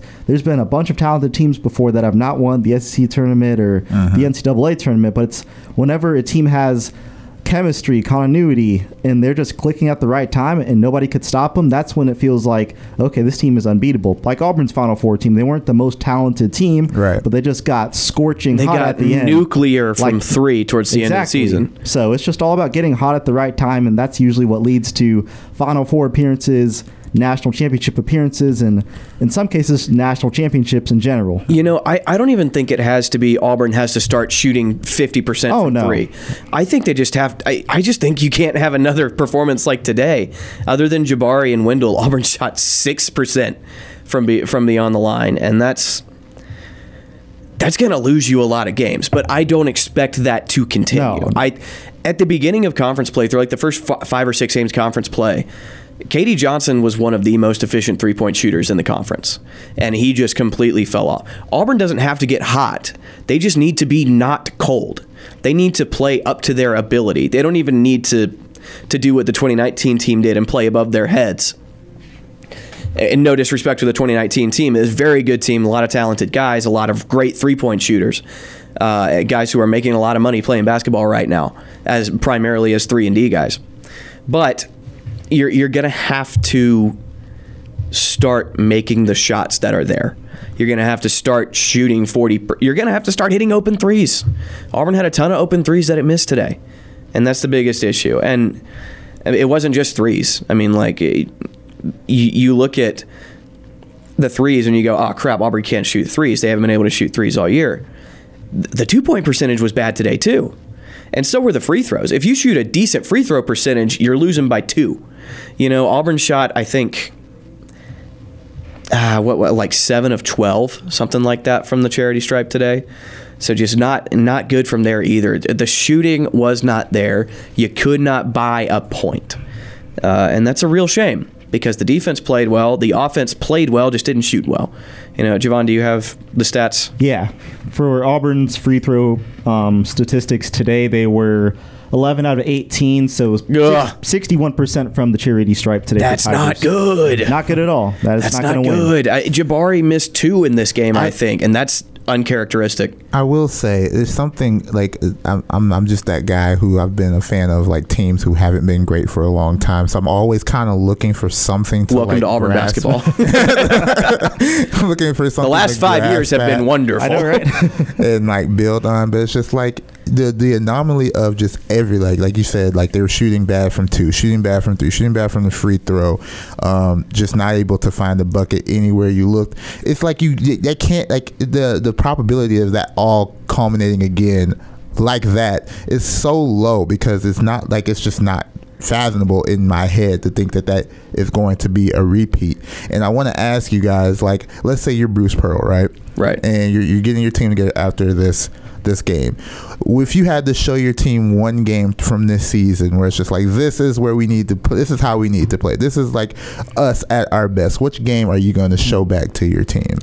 That's an interesting question. an I mean interesting the I mean the first half of the Georgia game was awesome, but I, I mean you, you blew that lead in the second half, so I don't Yeah, know if I you want- want to want bring that up full again. game, like, from The- a start to full, finish, A full like, game. I mean, our game. Kentucky was incredible. I mean, that was a close game, but Auburn played really, really well from beginning to end in that one. Um, the Ole Miss game, I'd say maybe. yeah, maybe the Ole Miss game. Um, The LSU game, the, the the first conference game of the season. Walker Kessler got a triple double in that game. That was a a wonderful game. Auburn at its best. I don't think Auburn has played a complete 40 minutes yet this year. I don't haven't, think, honestly. I don't think And they've gotten hot yet, you and know. And I I'm- would love if it could happen starting next week. And that's where I'm getting it. I think that from the Auburn basketball that I've seen this season, it's like either going to be some explosive first half to get to this gigantic league and they just kind of coast the rest of the way, or they're battling in the second half and they just seem to hit that stride the last six or five minutes of the second half. If I'm Coach Pearl and I'm like looking at my team as a whole, I want to be able to put together, like you said, a, a for a cohesive 40 minutes of basketball, and I'm going to start to do that by this is the way that we do this. We play defense, we score at the basket, and that three, that's just a momentum thing. That is just the, the, the let the other people know that we can do it, and that if we get there and we're able to hit that, get our offense going, and that three shot is falling, you have zero chance. You just suck the soul away from that other team, and that's just how I think that if I'm Auburn, this is how I'm approaching this. This is like we have the talent, we have the skill set, we have the players, we have the mentality on defense. We rebound, we get to the basket, we we get to the free throw line. Let's go out here and just play like some dogs. Let's go out here and snatch souls. Let's go out here, put a foot on the neck and end them. And I think that that's where they need to be trying to progress to. I think they're just playing to the level of their competition right now. I don't think that they're trying to go out there and end teams. And I think that that's where I'm. That's what that's the only thing I could see that Auburn is missing at this point because with this the the the talent and the depth that they have, they can beat anybody. Everyone knows that. But are you that alpha team that teams just don't want to see at all? This is that moment where Auburn can become that. Yeah, for Auburn, um, that's a great point you mentioned, Barry, as far as playing down to the competition, because it does seem like in several games this year, you mentioned, yeah, Auburn has an amazing, perhaps, first half start. Mm-hmm. Then it's like, okay, Auburn's up by 15 points. They're doing great. But then the other team somehow gets back into the game where it's like, okay, they've trimmed Auburn's lead to about seven or eight points. Call a timeout. Bruce Pearl has to kind of wrangle the guys back in. It's like, all right, guys, remember who we are, etc., etc. Then Auburn just absolutely explodes and blows the other team out. A team or an example of a game like that, I'd say probably was the Alabama game when they played in Auburn Arena because Oh, Auburn, that was I was so happy. because Auburn kind of got into that spell where it's like, okay, we're up by a lot. Then Bama makes a comeback, knocks down several threes. Bruce Pearl kind of has a talk with the guys. Then Auburn just puts the foot on the gas pedal and absolutely throttles Alabama outside out of the arena. So I think for Auburn, they know what it takes to play a complete game. It's just all about mentality. I think at times. I, I that that sounds good to me. I mean, it's uh, I don't know. I, I want consistency, and you know, I, I always tell people like, hey, it's hard to play a full forty minutes of basketball, and that's very true. But it's just I I want from game to game just threes to start falling, man. And I, I know I said it's more than threes, but man, that has been a kicker for Auburn for the past couple of weeks. I think if that three shot starts falling, they need to be like for at that people other than Jabari Smith, because At that he's point- been he's been consistent. At that point, they just need to be like, "This is our game. You never stood a chance." They just need to take that. Like, they need to be that team, be those guys that just be like, "Wow, we have to play Auburn," and the people are just dreading it, like they're rubbing their head. They have that type of talent, and I just want to see them put that together. Yep, Auburn basketball falling to Texas A&M. 67 to 62. Auburn is officially out of the SEC tournament, but now they'll be awaiting their destiny in the NCAA tournament coming up on Selection Sunday. But that wraps up the second hour of Sports Call. We'll have an abbreviated third hour of the show before we get off there around 5:15. But Javon Cutler, Barry Blanchard, and Brant Daughtry here in the studios. After this quick commercial break, we'll be right back with more of Auburn's first and Auburn's favorite sports talk show.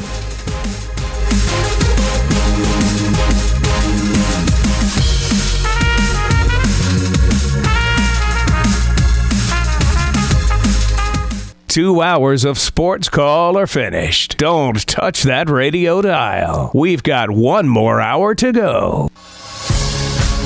Whether you're leaving work, cruising around town, or listening on demand, we've still got some fun left for you.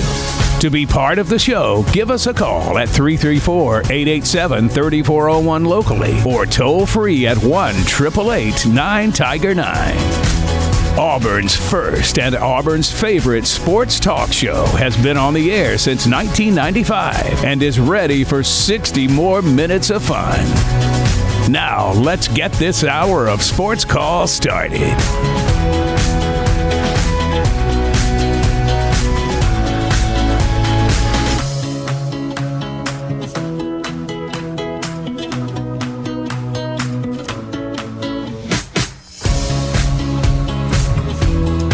Third and final hour of Sports Call begins right now here on Tiger 95.9 in the Tiger Communications app. Javon Cutler alongside Brant Daughtry and Barry Blanchard. And just another reminder that we're going to be off the air in about eh, 10 minutes or so as we have Auburn softball on our airwaves. Tiger 95.9, Auburn softballs. They enter SEC play. So huge matchup for the ladies on the diamond.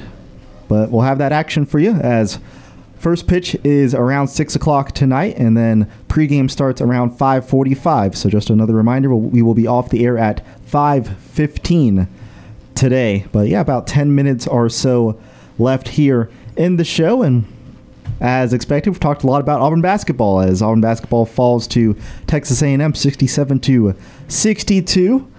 Not the ideal ending for Auburn in the SEC tournament, but just another reminder you still got the NCAA tournament. So Auburn will learn their fate this upcoming Sunday and see where they land in the brackets. Prefer or not preferably, but it's going to be a number two seed, most likely. I doubt a number three, but I'd say number two. They are firmly in that number two spot. Yeah, I think they'll probably be the sixth overall, so the second number two. I, I don't know that. That's just me spitballing. I haven't seen that projected anywhere, and obviously every other conference tournament has to play out. Um, what's interesting to me is I'm looking at other one seeds maybe out of the SEC, and Kentucky is definitely up there. If Kentucky wins the SEC tournament, they're probably going to be a one seed, and I, I think they probably have the best chance to do it. Um, Texas A&M is quote unquote hot at the right time, so we'll see what they can do. Uh, but Arkansas is very good, and Tennessee also very good. So I think those are the four remaining teams that have a real chance uh, at winning the SEC. Auburn being a two seed, I mean, they haven't been a two seed all year. You know, since the first bracketology came out, um, no one has had them as a two seed until I guess right now. And you- you're right. I doubt they fall to a three, but it could happen. Hey, you know, think of it as like the like the, the the number two and what it means to Auburn, right? Like think about what that could just propel us forward with. Bryce Brown. Yeah, whatever, you, whatever you need to channel. Just gotta channel the Bryce Brown, Bryce Good Brown night. Can you vibes can you imagine having Bryce Brown on this team? Oh my Just goodness. like Oh. having a true shooting, having a true three and D shooting guard. That would help this team a ton, but and that's kind of Chance Westry is a, a guy who's a senior in high school right now. He's committed to Auburn, and that's kind of the role that he's expected to play. So, Auburn should have that next year. Now, you're not going to have Jabari Smith. Probably not going to have Walker Kessler. Still not sure. Probably not going to have Walker Kessler. So you're gonna you're gonna need another big man. I think Dylan Cardwell is going to step up and fill that role. No, he is not Walker Kessler, but he's still pretty freaking Still good. good. Yeah. Uh, and you're going to have Jalen Williams, who Jalen Williams and Dylan Cardwell could be starting for probably, yeah, I'd say most of the teams in the SEC right now. So I don't. I, I the production is obviously not going to be like lottery pick good, but it's you're still going to have you're still going to be fine uh, with your post guys. And you're going to have this entire backcourt back, uh, plus Chance Westry. And I, obviously, we don't want to look forward to next year, but since I'm here, I think Auburn's got a chance to be really good next year. Oh, yeah. Um, if if the guards pick it up uh, next season, and they'll they'll they're all coming back. Zep Zep already said he's a senior this year, so he's going to play his fifth year of college basketball. Uh, he's going to be the old man on the team. So we'll we'll uh, we'll see how next year goes. But for this year, tournament, man, just you, the every game can be your last, and that is a very very scary thing for a, college athlete. It's the motivation right there. I Yeah, that is- that is sure, the for sure. motivation I think sure. that that's what's going to be the the the speech every single time they step out on the court from this point point or forward. It's like that. It, their next game could be our last game. You guys decided. Yeah. What's what are you going to do? And I, I, I personally, like I said, just like when you're a fan of teams that aren't so good for so long, you look for moments like this, especially in a season where you're playing as some of the best basketball that you can play. It's like this is the moment where it's just like, who are we as an organization? Who are we as a school? What do we stand for? You know, it's like that that coming coming to God moment. Like, what are we going? What are we going to do now? Because this is how the world is viewing us. This is what our fans like. This is how they're looking at us. They're worried. They don't have confidence. It's just us. You know, if you can kind of build that us versus the world storyline that they love to put into the, the sports documentaries and stuff, and it works. You know, it, it's it's a proven tactic where it's just us and the guys on the court and the coaches on the sidelines. We come together and we make this magical run. I think that's why we love the NCAA so much because that magical team makes that run. Why not us? Why not Auburn? Why not now? And this, like I said, it makes a great story if you go and win the championship. And this is how it started. I just think that's a great sports documentary, and I would love to see it. I think that's good TV. So I, I Yeah, have, I mean- I have like it's weird to say that I have more confidence after an L than I would if they went forward. But I'm just like, I'm just sitting here naturally as an Auburn fan, it's like, oh, they're going to win the SEC tournament. Of course, they're Auburn. They're great. They're going to do it. So you come in, and then today happens, and you're just like, well, what am I going to feel? Am I going to be like, well, this is it for us? But no, I don't feel it. Just because of the way that that game transpired, I feel the exact opposite. I'm like, oh, it took an anomaly from KD. It took this worst shooting day you've probably ever seen from this team. And then the game was still a five point loss? Like, no, there's no way this team doesn't go out here and make this run this tournament. That's just, I just feel like there's zero way. So you might call me overconfident, but I feel it. So I'm going to roll with it. Yeah, you never know. That's why it's called March Madness. Anything could happen. Anybody could get, up, get upset. Obviously, you've had a bunch of crazy upsets over the past decade or so. Virginia losing to a UMBC team where Virginia was the number one seed and they were the 16 seed. Duke's even lost. They lost to Lehigh one year. Um, as when Lehigh was a 15 seed, Duke was a two seed, I believe. So there's a lot of crazy things that can transpire in the NCAA tournament. You just hope that your team isn't one of them. Um, but I guess on a positive, semi-positive note, at least for Auburn, at least they didn't lose to Vanderbilt like Bama did. So that's a positive. Yeah, at least at least Yeah. they lost to a team that is Yeah. actually like really good. Well, I, I say that Vanderbilt is They're improving. I Yeah, mean, they're definitely better, and you got Scottie Pippen Jr. on that Yeah. team, and he's he is by far their best player. You know, it, another thing that I just thought about, and probably a more practical thing than the rest of the things we've talked about. Auburn gets a chance to have a really long rest, exactly, where you don't have to play a basketball game. Yeah, you're going to practice, but you're not going to play a full game. And your guys that are banged up are going to get a chance to heal. Walker Kessler's had a messed up shoulder for the last two weeks or so, and uh, he had that uh, that neoprene brace on for the for the second for the second game of three or in three games he's had it on twice. He did not have it on against South Carolina, but he did have it on the game before, and he had it back on today. So hopefully this week long break gives him a, a chance to rest up that shoulder a little bit. And everyone else, we don't know what what all the we don't know what everyone's nicks and bruises are. So hopefully you'll have a chance to be well rested heading into tournament time, and uh, Auburn can make a run. You know, at this point, it's all about just like, hey, we don't know. We don't know what's going to happen. Yep. The the NCAA tournament is a random result generator, Mm-hmm. and you have no idea who's going to come out on top of this thing. I'm gonna give you guys a sneak peek. Auburn's winning in my bracket. I don't care what y'all say. Very nice. If I were to fill out a bracket, I'd have Auburn winning it too. But that's right. because like that's a hard thing. Yeah. And when in something like this, where we have like a point zero, however many zeros you want to throw in there, one percent chance uh, to to win to get this thing right. I'm going with my heart on Oh, a couple of you these. go. You know, Heart. When, whenever the whenever the bracket whenever clear the eyes bracket is- full, heart can't lose. Absolutely. Except you very much can. You very much can lose. I had a clear eyes and a full heart a lot of times, and boy, I still lost. Man, maybe your eyes weren't as clear as you thought. they Nah, were. the only time my eyes weren't clear was in my last game. Aw, I feel I, that. I cried. I cried my senior year after my last football game. That was a that was a sad day. We got absolutely steamrolled. I mean, as far as brackets, I'm sure we're going to do a sports call bracket thing. 'cause we did that last year where Yeah. everybody on the staff fills out a bracket. Um, I'm sure Barry will fill out a bracket too um, for sports call. And we'll compare results. And also, we had callers involved as well. So we'll do like a little pool thing as far as, okay, who's going to have the best bracket amongst all of us and things like that. So, but we'll see. Selection Sunday is coming up soon, and we'll find out Auburn's fate as well as several other teams across the country. But got to wrap up the show real quick, and that means let's do this. Our show is about to end, but we've got you covered on entertainment for the evening. Here's Sports Call's nightly TV guide. And Sports Call's nightly TV guide is brought to you by our friends at Coca Cola. So, a little earlier nightly TV guide than expected, but lots of great events going on this afternoon, heading into this evening. ACC tournament that is still going on 6 p.m central time on espn so if you want some more conference tournament action the acc tournament is on espn for those more interested in movies tonight spider-man far from home is on 6 p.m central time on fx so if you want to catch a spider-man movie that's where you got to check it out 6 It's a p.m. great movie. FX. It's a very good movie. Really good movie.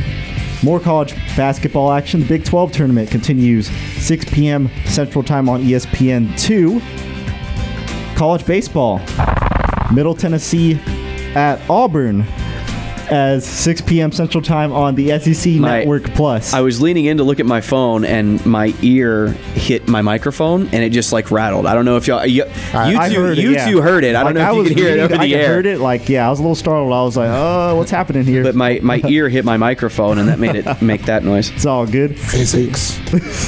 but, but college baseball, Middle Tennessee at Auburn, 6 p.m. on the SEC Network Plus. But also, if you want to listen to it, we've got it on FM Talk 93.9 and the Tiger Communications app, so you can listen to the broadcasts there. And last but not least, college baseball, or college softball, excuse me, Texas A&M at Auburn. Number 21, Auburn to be exact. So that'll be on our airwaves in a matter of moments here on Tiger 95.9. But the broadcast will be on the SEC Network Plus as well. So that is a look at your nightly TV guide brought to you by our friends at Coca Cola. So that'll wrap up the show today for Sports Call. Lots of great stuff to talk about today. We'll be back at it once again on Monday. Break down some more Selection Sunday news and Auburn athletics across the plains and whatever else is happening in the sports world. But on behalf of Barry Blanchard and Brant Daughtry, I'm Javon Cutler. We will speak with you on Monday. Have a great rest of your weekend.